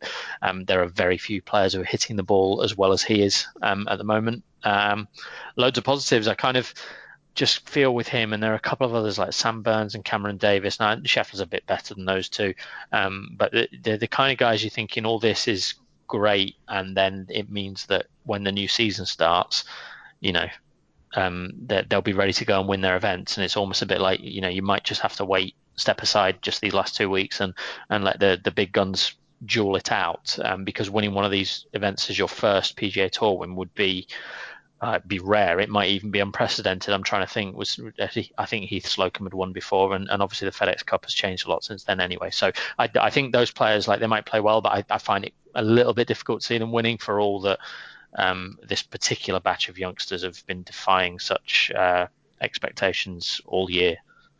Yeah, and I don't, you know, I don't put him in the same group as, as a Collin Morikawa, where you, you know, you just nothing surprises you. I think that it would be a surprise. I think that he held his own very well at the PJ, which is why he was popular last week and why he looked like he, you know, held his own again. But it, you know, importantly, he didn't get close enough to DJ. No one could get close to DJ because obviously he was so far better than everybody else. But um, you know, I think it's just easy enough to skip over. Kevin Kisner talking a stepping aside, he kind of basically said last week that when Dustin plays like that, he's just happy to go and make some money elsewhere.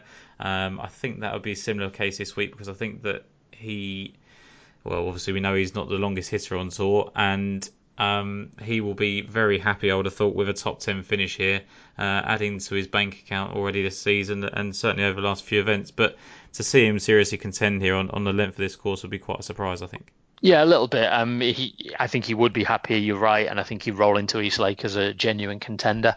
Depends how Eastlake plays, but if it plays in any way firm, um, and you do get a bit of roll out on the fairways and stuff, you know that's the sort of course that's more made for him than this. Um, it is an old, old-fashioned design, but it's it's a very big property, um, and I just you know he has been leaning on the putter, and I I think he, he obviously outperformed expectations on a big golf course in the PGA, and I could see him doing that again. But that's kind of what I expect would happen. Like if he plays really really well, he might finish 15th. So yeah. you know, there's not much use to anybody. Absolutely. You know, Harris English continues to play well. His price is cut in half from last week, understandably, I guess, because of you know limited field, and and he did finish second. Um, as you uh, spoke about at the PGA Championship, he's striking the ball as, as well as he ever has done. Uh, he's up there with the very best on tour at the moment. Uh, I thought, I didn't think 40 to 1 was actually that bad. I know it's half the price of what it was last week, but I think, you know, given his form, um, it's just again whether he can keep up off the tee and, and, things like that as well. Yeah, I think you take a lot from last week actually. Um, you know, the the Wyndham was frustrating for him, I'm sure, and I think you look back on all these top 20s without looking like you might win, I think there'll be a bit of frustration running through. And I think last week he can stand up and I guess the pressure was taken off a little bit in a strange way by, by DJ running away as he did. But um, he was really, really good, really impressive. And, and he and also he had to go about the game a very different way to DJ. I mean, he's not short, but he's, he's certainly not one of the longest hitters.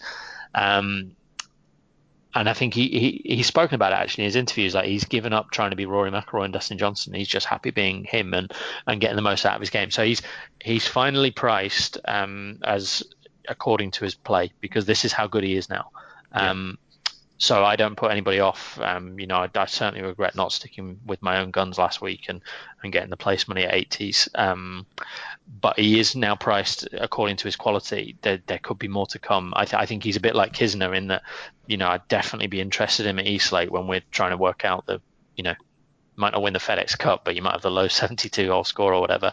I'm sure we'll discuss those dynamics in our various uh, formats next week. But I think I think he's definitely one you could see shooting the low 72 hole score out of contention at Eastlake, if that makes sense. Ma- yeah, makes perfect absolutely. sense to me that he would end this season uh, doing something like that anyway.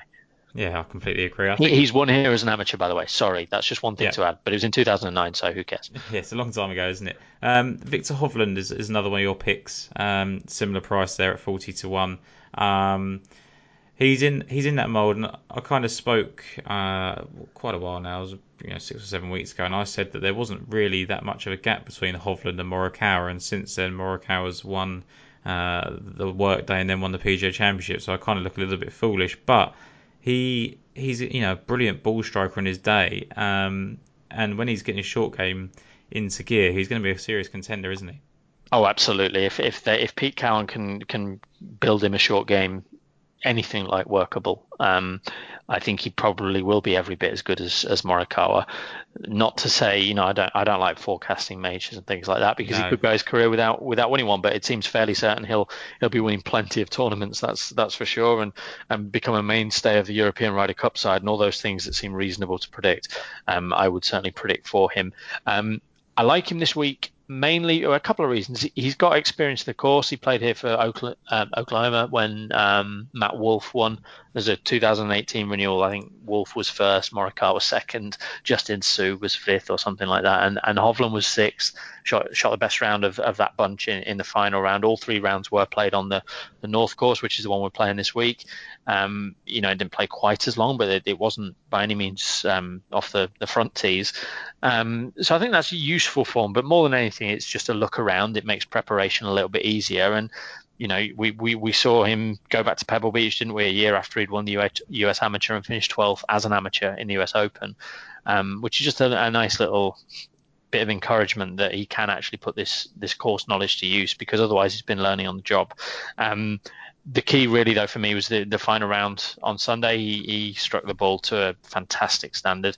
Um, I probably am guilty of getting a little bit too carried away with one round, particularly when it's the final round and just sort of assuming they're going to take that with them. Um, but with him, I think that you know he, that's what he's good at, and it feels like maybe he's just just maybe his alignment was off or something small, and and and it's been fixed, and now we're ready to go again. And and the way he struck the ball in the sort of middle part of summer um, I think you're making him a big threat on a course like this. You know, top 20 off the tee, top 10 approach, or the other way around. I, I forgive me, I don't remember which way around it is. I think it's approaches he's top 10, um, and it's just the short game. Uh, it 15th hole on Sunday, middle of the fairway, came up short with his wedge and took four shots from 50 feet. So there is a worry there. He will have to hit a lot of greens. Um, but the one thing I would say is that thick rough is sometimes a bit of a leveler, not always. Um, but basically, most of his problems are when he's just come up a little bit short. Um, he's in the fairway, he's got a tight lie, and he might do something awful. Um, so if he can avoid that, you know, getting the bunker is fine. He's fine out of sand.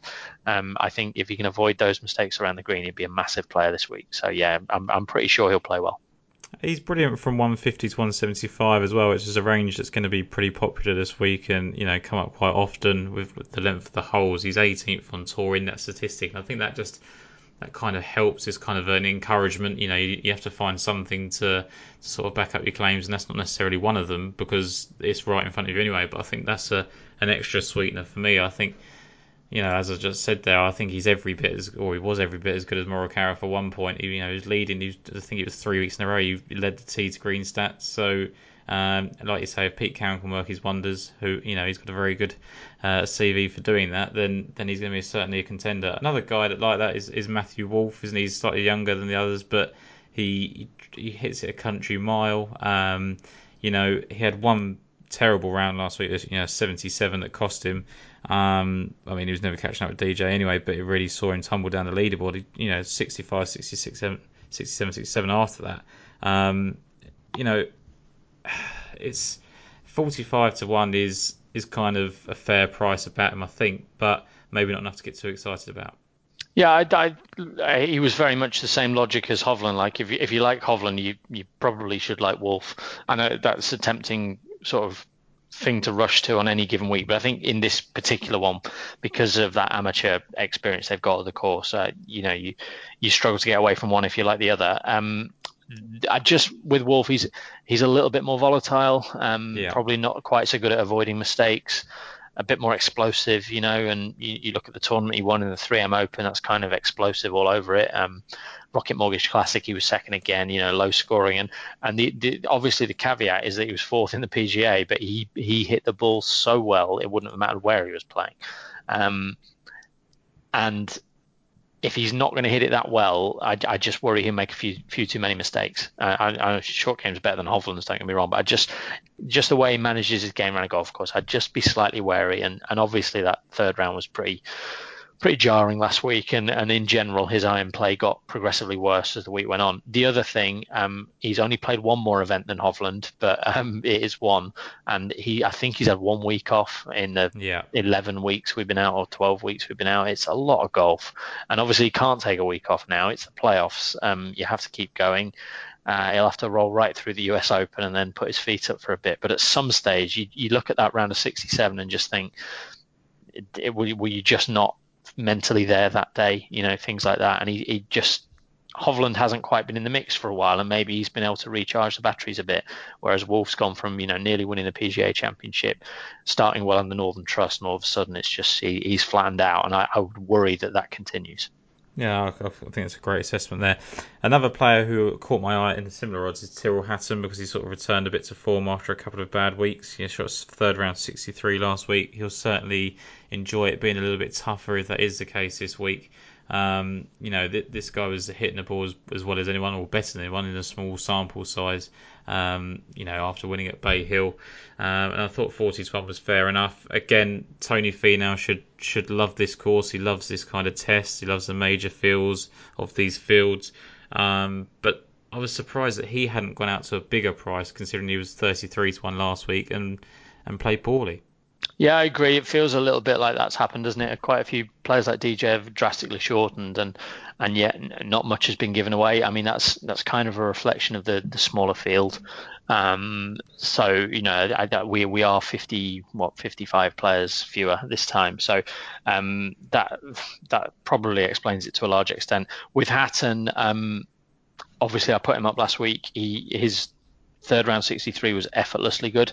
Um, the the the second round 71 was quite the opposite, and his his ball striking was as bad as it's been for a year and a half. But what was interesting is that when he was asked about that on the Saturday, he said, "No, it really wasn't that bad actually. It's just I was really unlucky." And for Hatton, who, who you know he's known Very for being fairly yeah he's yeah. self-critical and, and fairly frank in his assessments for him to say he just felt a bit unlucky that day it probably you know the, the data does not tell you when they hit a rake and bounce 20 yards right or they hit a, a sprinkler head and all that. It doesn't tell you that. So something like that may have happened at some point, and, and he certainly felt unlucky.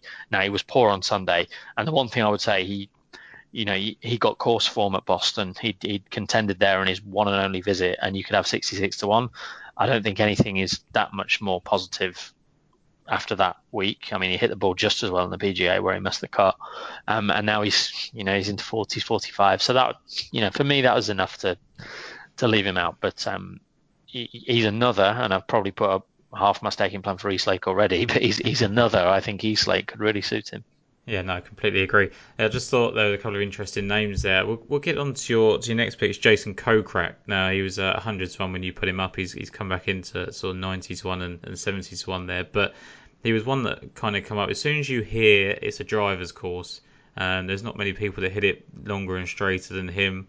Um, he's always had that in his art, you know, in his arsenal. And I just he's he's one of those players that you know he gets grouped in this kind of non-winner category, doesn't he? And sometimes it feels a little bit unfair, and sometimes you think, well, no, it's, it's fairly accurate. So, does his first win on the PGA Tour come in this kind of event, or are you just looking at him as a, you know, a very fair each way value at the triple digits you put him up at? Yeah, more towards the latter, really. Uh, kind of similar with Oosthuizen last week. Now, no, Oosthuizen is a player capable of winning on the PGA Tour, but he's still not done it in America.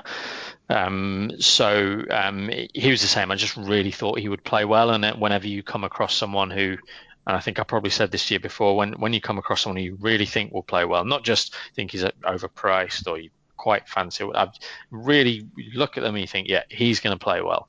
Everything is right for him. Um, whoever that player is, if they're of this, you know, PGA Tour standard, they're playing the BMW Championships and, and they're 100 to one, then I don't think we need to dwell too much on it. Um, I, you know, if, if he if he bottles it on Sunday, so be it. Um, but we'll take our chances because uh, his last eight rounds have been brilliant. Um, 15th at the Wyndham, which you wouldn't have thought was perfect for him, and then 13th last week at at, uh, at Boston, closed with around a 65. His he eagled the last to get into the field this week. Um, his iron play on Sunday was like like five and a half shots he gained uh, with his iron play, which is just ridiculous. And and that's him. Like it's not. I don't think it's a flash. Uh, I mean, it is a flash in the pan, but it's not something that he can't take with him to something some degree. He's capable of, isn't it? Any any given week, mm. isn't it? It's his kind of strength. Hundred percent, and and it really comes down to the putter. He was 52nd last week. He he referenced it in his interview. And speaking of his interview, I actually thought he was pretty bullish, which is he's quite a timid character. Um, doesn't say a lot, doesn't say it very loudly. Um, and, and I think you will have seen if you saw him in that charity thing at the Wyndham with Pat Perez, you know, Perez was doing all the talking.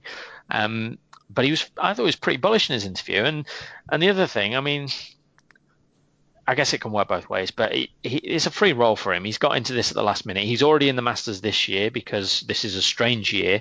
Um, so he qualified for the Masters actually by making the Tour Championship last year when he was the the bubble guy going into uh, this event. Um, he's going to be playing the Masters for the first time in November. It's a career ambition of his. I'm sure it would be anybody.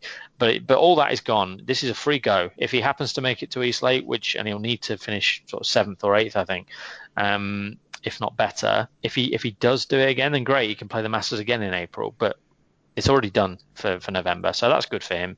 Um, his brother lives in Chicago. I don't know what that's worth, but he might be able to stay with family. I don't know what the rules are at the moment, but loads of little things to like. But the main thing to like is someone who comes in here with back-to-back top 15s. He hits it miles. He's going to a tough golf course, and if you look at where he's nearly won, uh, Congressional, Riviera, Copperhead, uh, Bay Hill, tough golf courses.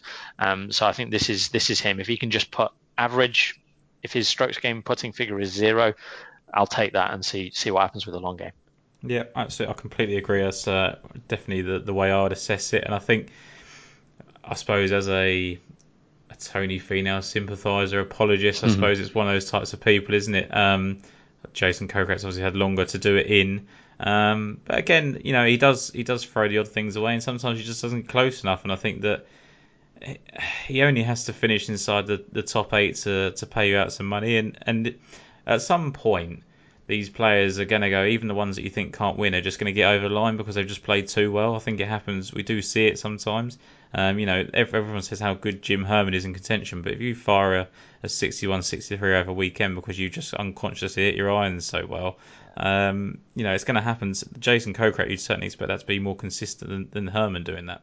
Yeah, and look, you know, I, I know what you mean with Herman. It's another example. Like when he won in Houston, he chipped in and on the 17th, rubbish shot to the 17th and chipped in. And like, come on, that's just a bit of luck there, really. Then he wins the Barbasol, which is great, um, but it's low key, isn't it? And then yeah, he was really good, but he needed Horschel to miss a couple of putts. He missed he missed one himself. I don't think he's some you know Iron Man closer. He just it's just it's so much on the roll of the dice. Now, obviously, Kokrak still has to prove he can do it. I just I, it's probably a bit simplistic, but I'd rather if he was playing in the Safeway Open this week at twenty to one, you'd probably go well. Look, I'm not going to take on board that risk, and I, I would rather. Um, and it actually comes back to probably why he hasn't won he is a golfer who plays his best stuff on tough golf courses. Tough golf courses generally are the places they go with the best fields. Um, Riviera is a great example. When when he finished second at Riviera, he just ran into Bubba. You know what can you do about that? He ran into Bubba on a good day. Um, he he finished second to Casey in the Valspar. Now maybe I could be a bit more critical of that. Um, when he played the Arnold Palmer, I can't remember who won that year. It might have been Leishman, but it's it's good players. And Kevin Chappell was one for a long time. Kevin Chappell banging his head on the door, and you look at who was beating him: McIlroy, Jason Day, like yeah. you know, and eventually it's not a case that Chappell went down in grade and, and won a rubbish event. He won in Texas and he beat Brooks Koepka because it just went for him that day. So, um, you know, I'm not I'm not confident Kokrak will win this week by any means, but I think he'll play well. And like I said, seven places. Now, if he finishes fifth, that's fine with me. Um, but I, I think he'll be there at some stage, which is the important thing. But I think it's it's worth it's worthy to point out, like you say, that he's locked up that Masters spot. It's, this time of year, normally you're trying to get to East Lake to, to get all these you know positives, and, and he's got that. Uh, yes, he'd like to do it again, but if he doesn't, then then so be it. He's got it to look forward to in November. Um, I think that's a really good point there, and, and one that I'd certainly take on board as well. Alex Noren, I thought was interesting because he's everybody expected him when he had that you know really good run on the European tour. They expected him to, to step up and and play well in majors and, and come over to the PGA and do it there as well. Um, and he's started to do that, hasn't he? After a, after a, you know a lean spell, um, his last four events: third, ninth, twenty second, eighth last week. Um, he's certainly a player that can get it away off the tee when he needs to. Um, you know, he puts well when he gets some form, and I don't think he'd be frightened to win an event at this level. No, I agree. Uh, he'll be very, very confident. Three top tens in four starts. From a statistical level, he's the exact sort of player I shy away from, which is he's not driving it well. He's not in his approach shots very well. Uh, he's been dynamite on and around the greens. Like yeah. last, you know, last two, three weeks, he, he's just been brilliant on and around the greens. Um, 10th in putting last week. He was third in putting at the 3M Open. Uh, 3M Open, he drove it and his approach shots perfectly well. Don't get me wrong, but you know he's going to have to up those to win on the PGA Tour, I believe. Um, he's capable at his best. You know, he's a he's a quality iron player at his best. Um, interesting reading his quotes last week. It's always interesting when we, we get these people in front of a microphone for the first time in a while. He said, um, and you'll have heard this one before. He said, "I spent the last couple of years trying to learn how to draw it." And I've gone back to the fade. Um, so if if that rings any bells to Herr Kaymer, then there you go. But um, yeah, it, at least he's back doing what he does best, and he, he's one of those. You know, if he came back to Europe anytime soon, um, which he may well do, I don't I don't know what his plans are, but this could be the end of the season for him. And, and if it is, if he comes back to Europe in a couple of weeks, you know, watch out because he's he's playing an exceptionally good standard of golf, and and he's got room to improve because the irons the irons could get better. Yeah, and that's sometimes I look at that and I think, like you said, there's a, a negative in one sense that he's relied on his putter an awful lot over the last couple of weeks, but also I look at it, there's an opportunity there for him to make a big difference. So he's he's just about gained strokes last week with his approaches, whereas we know he's generally a decent iron player, and that you know he could very easily gain four or five strokes in one week. Um, whether that happens in this type of event, you don't know, and it's it would be a big leap from week to week, uh, which is obviously what you're referencing to there. I just think that there is an opportunity for him to do it. Um, same with Oosthuizen as well. You know, he played played well last week, and he was obviously a massive price last week when you look back at it. Um, but I think they're sort of similar. That you know they've both got a lot to play for to try and get into East Lake. I know um, Oosthuizen would certainly have to do very well, would need to to get there. But um, another player that you like at this uh, price range, and all since I've started this podcast, really, really, I've kind of said that he's been a big price along. That's Bubba Watson. Um, he's he's ninety to one. I think you put him at hundred, and he he just doesn't seem to ever get any respect in the market unless it's Riviera or the Masters. Yeah, and you know, there's you can understand that, can't you? Because that's historically the, the, he's been a, the most horses for courses player perhaps in the sport. So um, I get that, but you know, he went off some very very short prices for you know I think the Travellers he went off a very short price after a final round 65 at the Heritage uh, go back into the, the spring and, and he was going off short prices at some of those courses he's played well at before. Um, but then he just he just gets cast aside, doesn't he, when he when there's no evidence or, or limited evidence that he'll like a course. And if you look at Boston last week, he finished 18th with a final round one over par 72. Um, I think he made a double bogey at the 16th, just hit his shot in the water. He's probably trying to hit it to a foot and finish second, isn't he? And and he just didn't get it right or whatever. Um, I, I certainly not going to dwell on one shot. Essentially, he's played well enough to finish 10th or 8th there, and he's got one top 10 in 13 visits to Boston. So it's very much not a golf course that he's thrived on in the past. So that tells me uh, he might just be playing quite well. And then you look at the, you know, strokes gained off the tee numbers are very, very good, as you'd probably expect them to be. His uh, approach play the last two weeks has been solid. It's not been his best, but it's been positive. Um, and the the putter has, has has been okay. You know, it's been a bit in and out all year, but he, he switched to an old putter last week and he finished with a positive figure. That'll do. Um, and I guess you're really just chancing on him liking it here. Um, and that in itself is very difficult to work out. But the, the, the, real thing for me that, that I thought when, when looking at his profile, essentially Bubba Watson is rubbish at majors unless it's Augusta. I know he nearly won at Whistling Straits in 2010, but since then he has no top tens anywhere but Augusta. He's got an abysmal US Open record. He doesn't like to grind and, and find or whatever you want to call it. Um, so the fact that he made the cut in the PGA is fine. Um, but it, it also highlights that all of his best form is in this range where you sort of you're either shooting somewhere between about minus eight and minus fifteen, that mid tier scoring. Like it's not easy. His driver is a weapon. Um, you've got to you've got to scrap for it, but it's not it's not a major.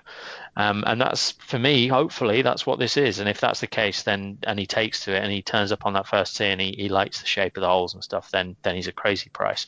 But you know, there's a big risk factored in. But if you're going to take a risk, then then let it be a player of his class at, at that sort of price.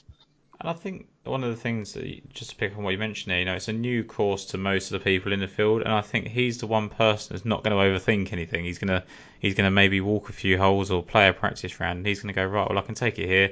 Um, he doesn't hit the same shot shape as anybody on tour. He hits his own shot shape, he hits his own types of shots. Um, he just sees it and hits it, doesn't he? He's he's very much a feel player, and uh, you know he's got his technique, but it works for him. Um, and he's not going to just overanalyze. He's just going to go, well, I can hit it here, and, and if it works, uh, you know, it works. And you know that range I spoke about, the 150 to 175 earlier. He's he's 22nd in on tour in that range. So again, you know, if he leaves himself those those yardages, he's he's going to hit it well.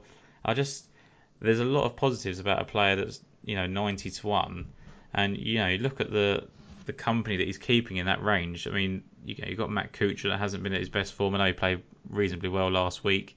Uh, Ryan Palmer's someone I do like, but you know he hasn't got the CV that, that Bubba Watson has. Um, and then you, then you're looking at the, sort of the up and comers. You've got Cameron Champ again is at a similar price. Um, but but Bubba Watson's been there and proved it, hasn't he? And you know, are you back in potential, or are you back into someone that you know in these high profile events can get it done? Yeah, and I guess you know you have to throw Jason Kokrak in there as well. Um, you know, pound for pound, he's, he's nowhere near the golfer Bubba is. So a lot yeah. of it comes back to where you think you know it, only history is only worth so much, and from this day forward, Cameron Champ's going to win more golf tournaments than Bubba Watson, right? We all know that. Um, it's a question of where you where you put them, and and we've seen it with Phil. Um, you know, he, he's been some monstrously big prices despite playing really well on a couple of occasions this year. He's gone off 125 to 1. I, by the way, I think he's about 500 through 6 on the Champions Tour yeah, as, as, we speak. um, but um, it, it's what you think they've got left in their careers. And with Bubba, it is difficult. Do I think he's finished winning? Probably not. Um, it's most likely that he just goes and wins again at Riviera or you know uh, maybe Phoenix or somewhere like that um, next year. But I think he's got more in him. And the, the, another thing that I, I, you know, part of it's what you see, what you're exposed to. But I saw his interview last week on the Thursday, he was in tears actually, or holding them back, um, talking about the mental side of the game, the challenges he's faced. Uh, and the stuff he doesn't talk about. And he's obviously a, a fairly fragile character. I think he's probably one of those guys that idiots like me like to criticize from time to time, but he's actually fundamentally at his core a decent human being, and that's all getting off from the the point about his golf. But um, the interesting thing for me is two twofold. One, two weeks ago, he asked Claude Harmon to take a look at his swing. Um, this is someone who's never had a coach and prides himself on it. That I, I, mean, either it tells you he thinks something's wrong, or it tells you he's really determined to maximize things. Claude Absolutely. actually came back to him and said, "There's nothing wrong, mate you're swinging it great. You you just go ahead and do your thing. You just get your head in the game, sort of thing. So what's he done since? He's gone and got a breathing coach on board, and these are things that if he's you know, when he started experimenting with those silly golf balls, you think he's probably the ghost. The game is up here um, for Bubba, but I, they they suggest he's rededicated. And going back to Augusta, you know what what better uh, source of inspiration for him or, or, or or reason to sharpen his focus than getting to go to Augusta twice in the next six months and, and put the green jacket on again and, and, and have two champions dinners and, and play the par three and all that sort of stuff. He'll be buzzing for that sort of thing. He knows he's been given a lifeline for the Ryder Cup as well because he would not have made the side this year, but he's now got until next year. Um, we all know that's for him, that's probably more important than winning another major. So loads of little things that you think Bubba's going to have one last push in him. And I know self praise is no praise, but if, if there's anything I tend to get right, hopefully, it is those motivational factors with players who others are prepared to write off. Graham McDowell would be a great example last year. What better advert for motivating factors than someone desperate to play back at Portrush uh, in the Open, and he went and did it. And and these guys are the reason they're major champions is because they are. If they've got a goal like that, they can achieve it. So um, yeah, Bubba Watson not a player to write off. It whether it's this week or or further down the line. I, I think he'll be winning again. Dare I say before the next Ryder Cup. Yeah, I mean, I've watched a couple. I think Bubba Watson's been uh, on Feherty's show twice, and he also did uh, a podcast uh, a little while ago um, with with the Foreplay podcast, and he and he spoke about his, you know, he, he has anxiety. He's, he doesn't hide from it anymore. Um, you know, he gets very very agitated around people with crowds. You know, when he hit that wonderful shot at the Masters in the playoffs, someone slapped him on the back, and he got really frustrated and angry about it. Um, and he said that you know he's, he's actually trying to find ways to figure that out. And I spoke to to Ted Scott, and I said to you know how how motivated is Bubba Watson at this stage of his career? You know, what do you expect to see him for? He said he absolutely loves playing golf. Um, you know, he, he's such a competitor. He, you know, won loads before he even turned up and, and became the player that he is. Um, you know, in the amateur game and, and on the mini tours and things like that. And it's just he's such a, he naturally loves it. He's a, he's a big family man, but he's he's he's just so self conscious of himself. And I think that when people are so critical of him, it looks like he just brushes it off and he's a bit arrogant and doesn't care. But I think he does. He just doesn't know how to react to it. Um, and I think now he's, you know, now he's open about that. People will maybe take a bit more of a shine to him and give him a bit of a let him off the hook a little bit. That might lead to more, you know, better performances. Yeah, there's probably a lesson in that for, for all of us, isn't there? Certainly more so me than you, Tom. you know, it, it, we all we all rush. To, the reason we're on Twitter is to to be heard, isn't it? And um, and to, to ingratiate ourselves in the in the world uh, of golf at the, the highest level when really we're on the periphery, I suppose, um, if that. um, and it, yeah, you just you know everyone's different, and um, being in the spotlight in the way he has, and, and going through the things he's been through, it's it's it's not as easy as we all think it should be. And I, there's a bit of a worn out line about them being robots, but it's it's so true. And I, I certainly, whether you're a big Bubba fan or not, and I'm not a massive fan of like I don't get as big a buzz at watching him hit the ball as other people do. I understand why they do, but it just doesn't yeah. necessarily do it for me. Um, and I, th- I, think probably I was on the runner-up in both the times he won the Masters, which didn't help. Um, but but I, you know, I'm glad we have him in the game, and he, he's certainly uh, a one-off. And if he's only got a few more years left at this level, he, he's a player to, to try and enjoy as much as you can. And and certainly you can he can go higher up in my estimations if he does manage to play well this week. I, yeah, I completely agree. It's one of those things I don't really buy into. I think back in the day when he was the first ever pink driver and he, and he took all these lines that no one else took, and um, you know, it was fascinating, but now I just see him as a what he is. He's a really good golfer. Um, he obviously performs well at limited places, um, but when he does get there, he, and that's what you you know you're guessing a little bit whether this does suit him. But if it does, you know what you're going to get from him. You're going to get a very good run.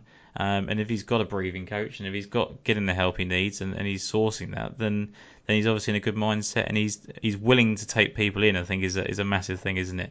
Um, I won't keep you too much longer because it's getting later in the day. Robbie Shelton um, is a player that you put up. Now, he's a player that I've kind of kept an eye on for the last few weeks, really, because he is capable of, of shooting really low rounds. And I'm guessing that it was his final round at the Northern Trust that kind of gave you the confidence to, to take him here this week at the 63.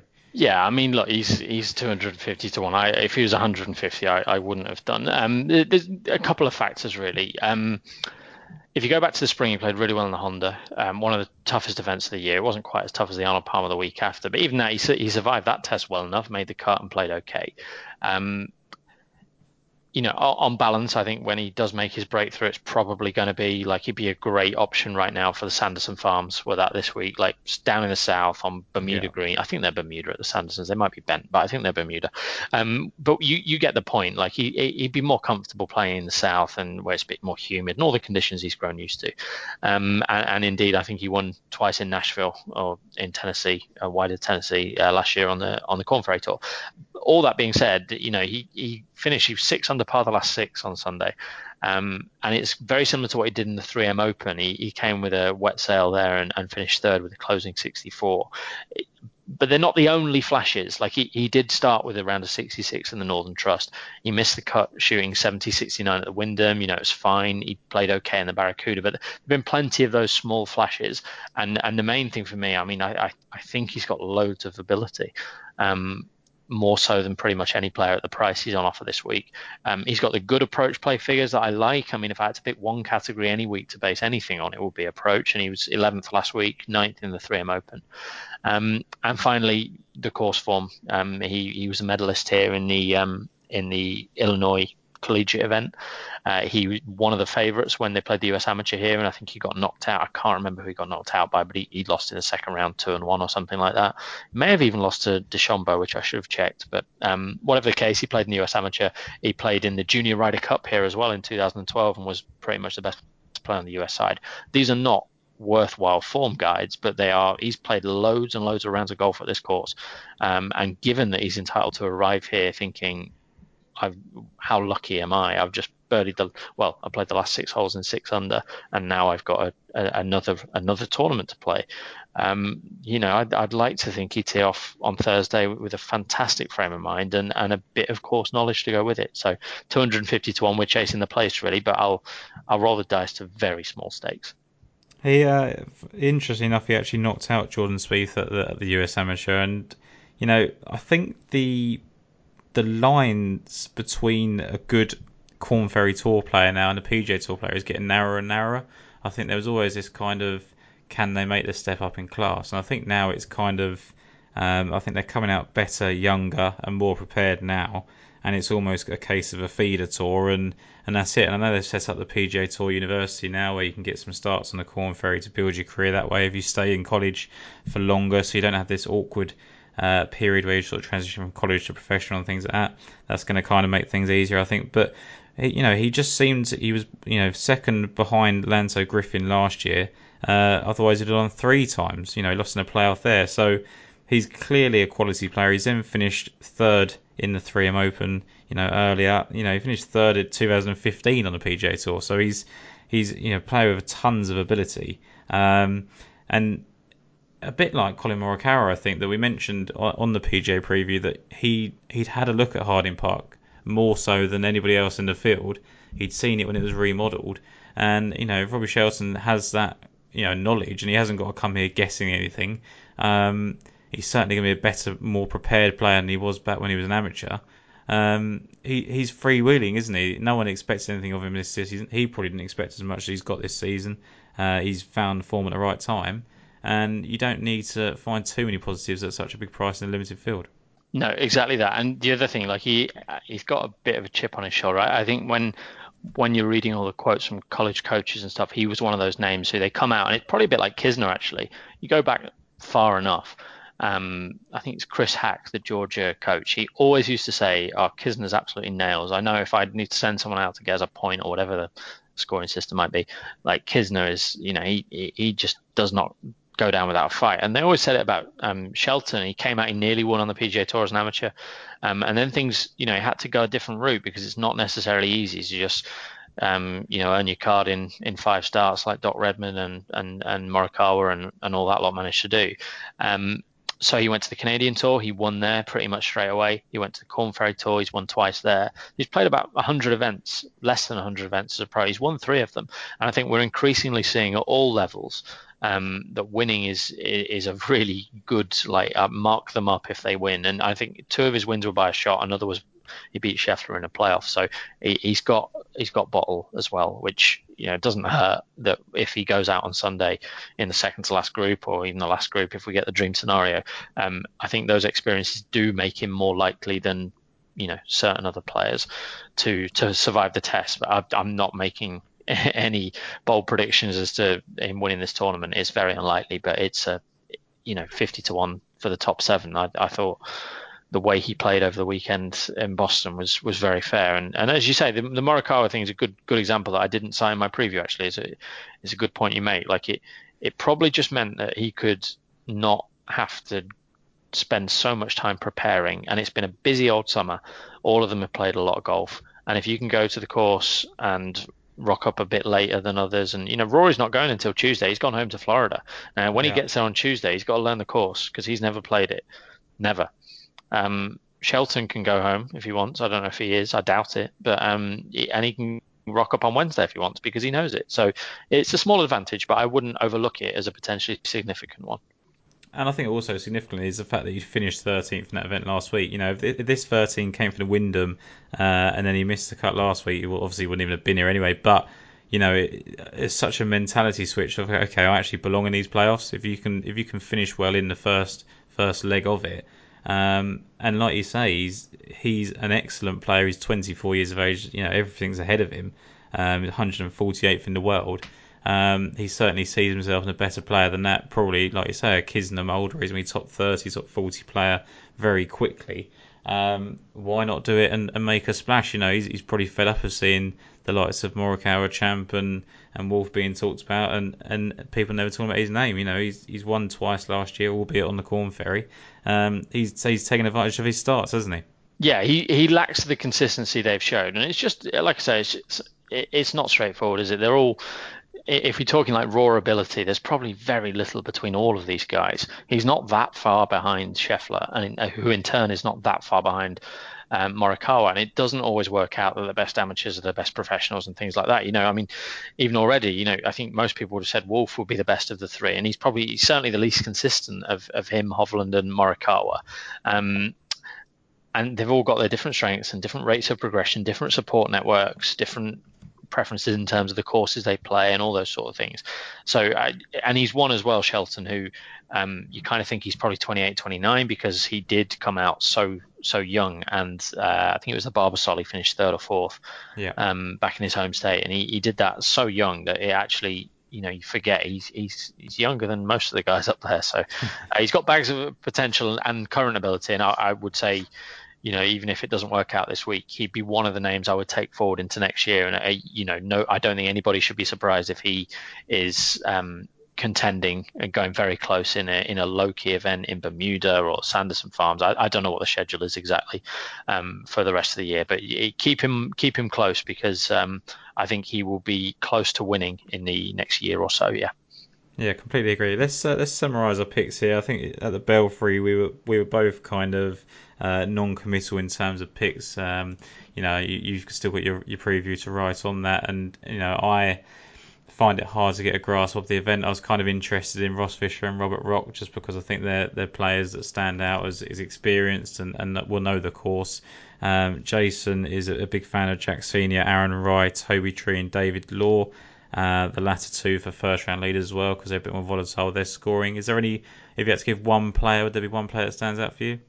Um, I can't promise I'll actually put him up because I'll probably convince myself he can't possibly win. But Craig Howie would be the the one I think is is a little bit interesting at a very big price. Um, so yeah, he, he might well make the staking plan, but at this stage, I'm I'm not committing to anything because there's a, a, lot of balls still in the air with that one. uh, and let's just summarise your picks on the the BMW Championship as well.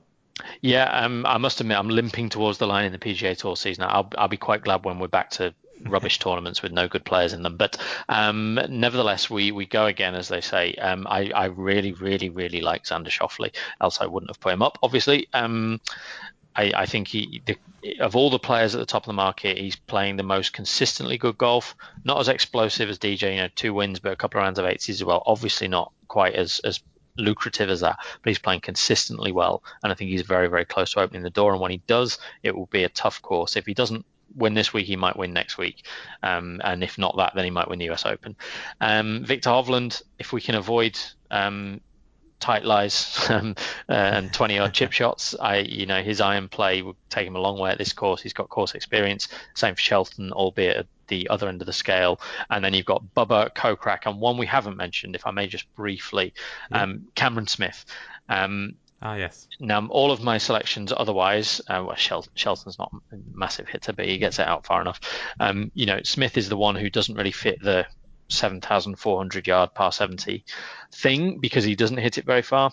Um, but he gets by on a brilliant wedge game and, and he's dynamite on the greens and around the greens. But last week he, he was third in approaches. It, he, it was his best ball striking. Um, almost in his career. I think it's about level with the 2017 Wyndham and slightly worse than the 2016 John Deere. So it's it's fleeting that these things come, and, and that will tell you that we, we shouldn't expect him to do it again. But if he has found a little something in his long game, he just needs it to be solid, and the rest of his game is is genuinely like top five in the world around and on the greens. So um, I, I I thought 150 to one was was too big, really. He's a winner this year in the Sony Open. That was won in 11 under on a par 70, more because of the weather than the you know the actual course.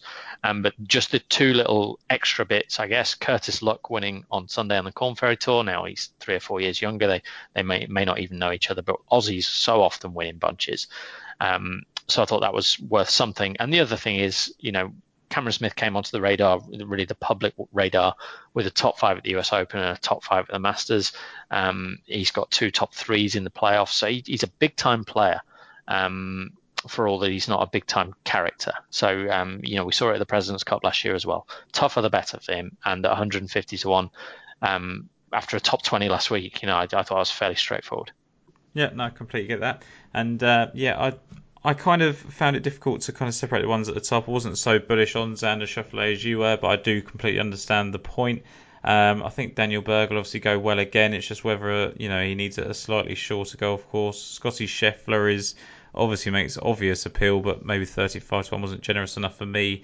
Um, Alex Noren was was one of the ones that stood out as 70 to one, and, and Jason Kokrak, like you've mentioned, um, the ones I wanted to go to there there, there was one name that I didn't really go to uh, during the show uh, was Paul Casey. Now Paul Casey drove the ball brilliantly last week, um, and you know he was third in total driving, fifth in distance, twenty first in accuracy. I just he didn't strike the ball well enough in his approaches, and, and that's kind of been him since the PGA.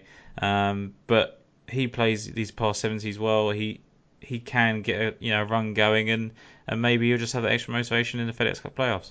Yeah, um, I, I think if we are saying that Harding Park might be the best recent guide, then you know Casey, who was so good there, um, deserves a bit of respect on on on those grounds. And you know, he kind of ties in with Kokrak actually. Look at his best form, Riviera, um, Copperhead for the Valspar. Tough courses where where you got to drive the ball well. Um, I could very well see him driving the ball really well again, and and I guess a bit like you were saying with Noren, like the approaches thing you can take either way. Like there's there's there's scope for him to be a lot better. Um, so you know we know how good a ball striker he is. So yeah, I could certainly see Casey. I think if if I had an overriding message or an overarching message for the BMW Championship, it's that although the dynamics are a little bit confused this year by the, the, the potentially really hard course. Like it could be really hard. It wouldn't shock me if three under one. I, I don't think it will, but it wouldn't shock me. Um, you know that that does make for a big shift in dynamic. But either way, whatever the course, and they move this around every year, it's always won by someone who's played well the week before. Um, and that actually takes out a lot of players and it brings in those outsiders that I've focused on in Cameron Smith and Jason Kokrak and Robbie Shelton and Bubba Watson and and Noren for you. Um, I guess it would probably just about eliminate Casey, but as I said, it might just be the Harding Park's the best uh, form guide we've got. Yeah, absolutely. And I think just the last point to mention is that there is only four players in the field this week that played uh, the 2003 US Open. Tiger Woods finished tied 20th, Charles had a third, tied 53rd, and then Casey and Scott missed the cut. So I wouldn't worry about going back to the course form too much. Um, it, it, won't matter. Um, it's probably more relevant to look at the US Amateurs that we've spoken about um, for the young guns. And, and I think it's just, like you say, it's more the dynamics and and it's been it's it's not been straightforward, has it? I suppose in terms of picking a winner, but the, the class has generally showed through since the restart, and uh, we we don't need to look too far down the field, although there are a few speculative punts, I think. Yeah, I mean, I think it's it's highly likely the winner comes from the top. I'd, and I actually thought on Sunday when I was sort of as you're watching the current event, you you know looking forward to the next. I, I, I sat there and thought, wow, for all that this event has had some you know, there's been some surprising contenders, maybe in some respects, like Cameron Davis being right in there at halfway and stuff like that you look at the end result and it's Dustin Johnson wins, you know, Harris English second, who's just playing like a top 20 player in the world. Um, Scotty Scheffler's up there, Webb Simpson, backdoor top six, whatever it was, Jon Rahm, Daniel Berger. It's like, okay, so it's all the same guys at the end of the day. And it may be that something similar transpires. I think that tells us that the guys like Simpson and Rahm, they can be not quite at it. And it just takes one round where they are, and it's good enough to get in the top five. And, and as I said to you earlier, that this is not the strongest BMW championship field. So I think ultimately, um, we'll probably end up with a fairly predictable top seven, eight. Now that kind of jars with what I've, my selections, I guess, but um, there's always room, isn't there? there's always room yeah. in in there for, for one or two of them. And the playoffs have thrown up some a lot of big prize seconds, thirds, fourths, and fifths. I'm sure someone will mus- muscle their way in, way in, at some stage, but um, I guess I've defaulted a little bit in going for the rock solid one at the top in Schauffele. And I, I, I will admit I I have struggled to get the best players right on the right week. Like sometimes it's been easy. DJ, um, JT when he should have won, and, and Koepka when he should have won. But other times, it's like you know, I, I didn't quite see that coming, and, and, I'm sure others have seen it a lot clearer. Others will have seen that final round from Rahm, final round from Rahm. Um, in the first go at Muirfield and, and, and seen that as a clear sign that he's about to win and and same with DJ last week as, as Jason obviously did so um, good luck to you if that's the case. I, I make no bones about it. I, I prefer to be in a slightly lower grade, but um, I'm, I'm nevertheless confident that Schauffele will play well and, and very hopeful with the rest. Yeah, excellent. Right, Ben, thank you for joining us. Just uh, just to mention that you will uh, be joining us, uh, me and Jason, for the US Open in a couple of weeks' time. Um, so we've got that to look forward to. And, uh, and then obviously the Tour Championship next week, which you'll obviously be writing about as well. Yes, I can't wait uh, to to remind myself how silly it all is and try and work out. I, have got some theory. I mean, I, my, not to you know, I'm not going to be on next week, so you give me ten seconds. But yeah. I, th- I, think it, it might just be worth, uh, although it didn't work last year because Rory just played great. It might just be worth looking at those guys. There'll be some really good golfers this year because of the way things have panned out. Uh, at like 28th in the FedEx Cup, no real chance to win. And if you can get those at a good price to have the best 72 hole score, I you know, away from the the the limelight and stuff. I, I think that's an angle to continue to pursue. So that'll probably probably be what I do. But um, whoever you come to, Tom, good luck, and I'll look forward to listening to you and Jason when he's back from his holidays. Yes, thank you very much. I think anyone that's listening to this is probably aware of where to find you, but it's uh, sportinglife.com for, for Ben there, and uh, certainly he writes an awful lot on his columns. A lot of effort goes into that, so please do check him out. I'm sure you do now if you listen to this anyway, but uh, yeah, it's always worth giving a plug, isn't it? Thank you, Tom. I appreciate it. Yeah, not a problem at all. See you then, Ben.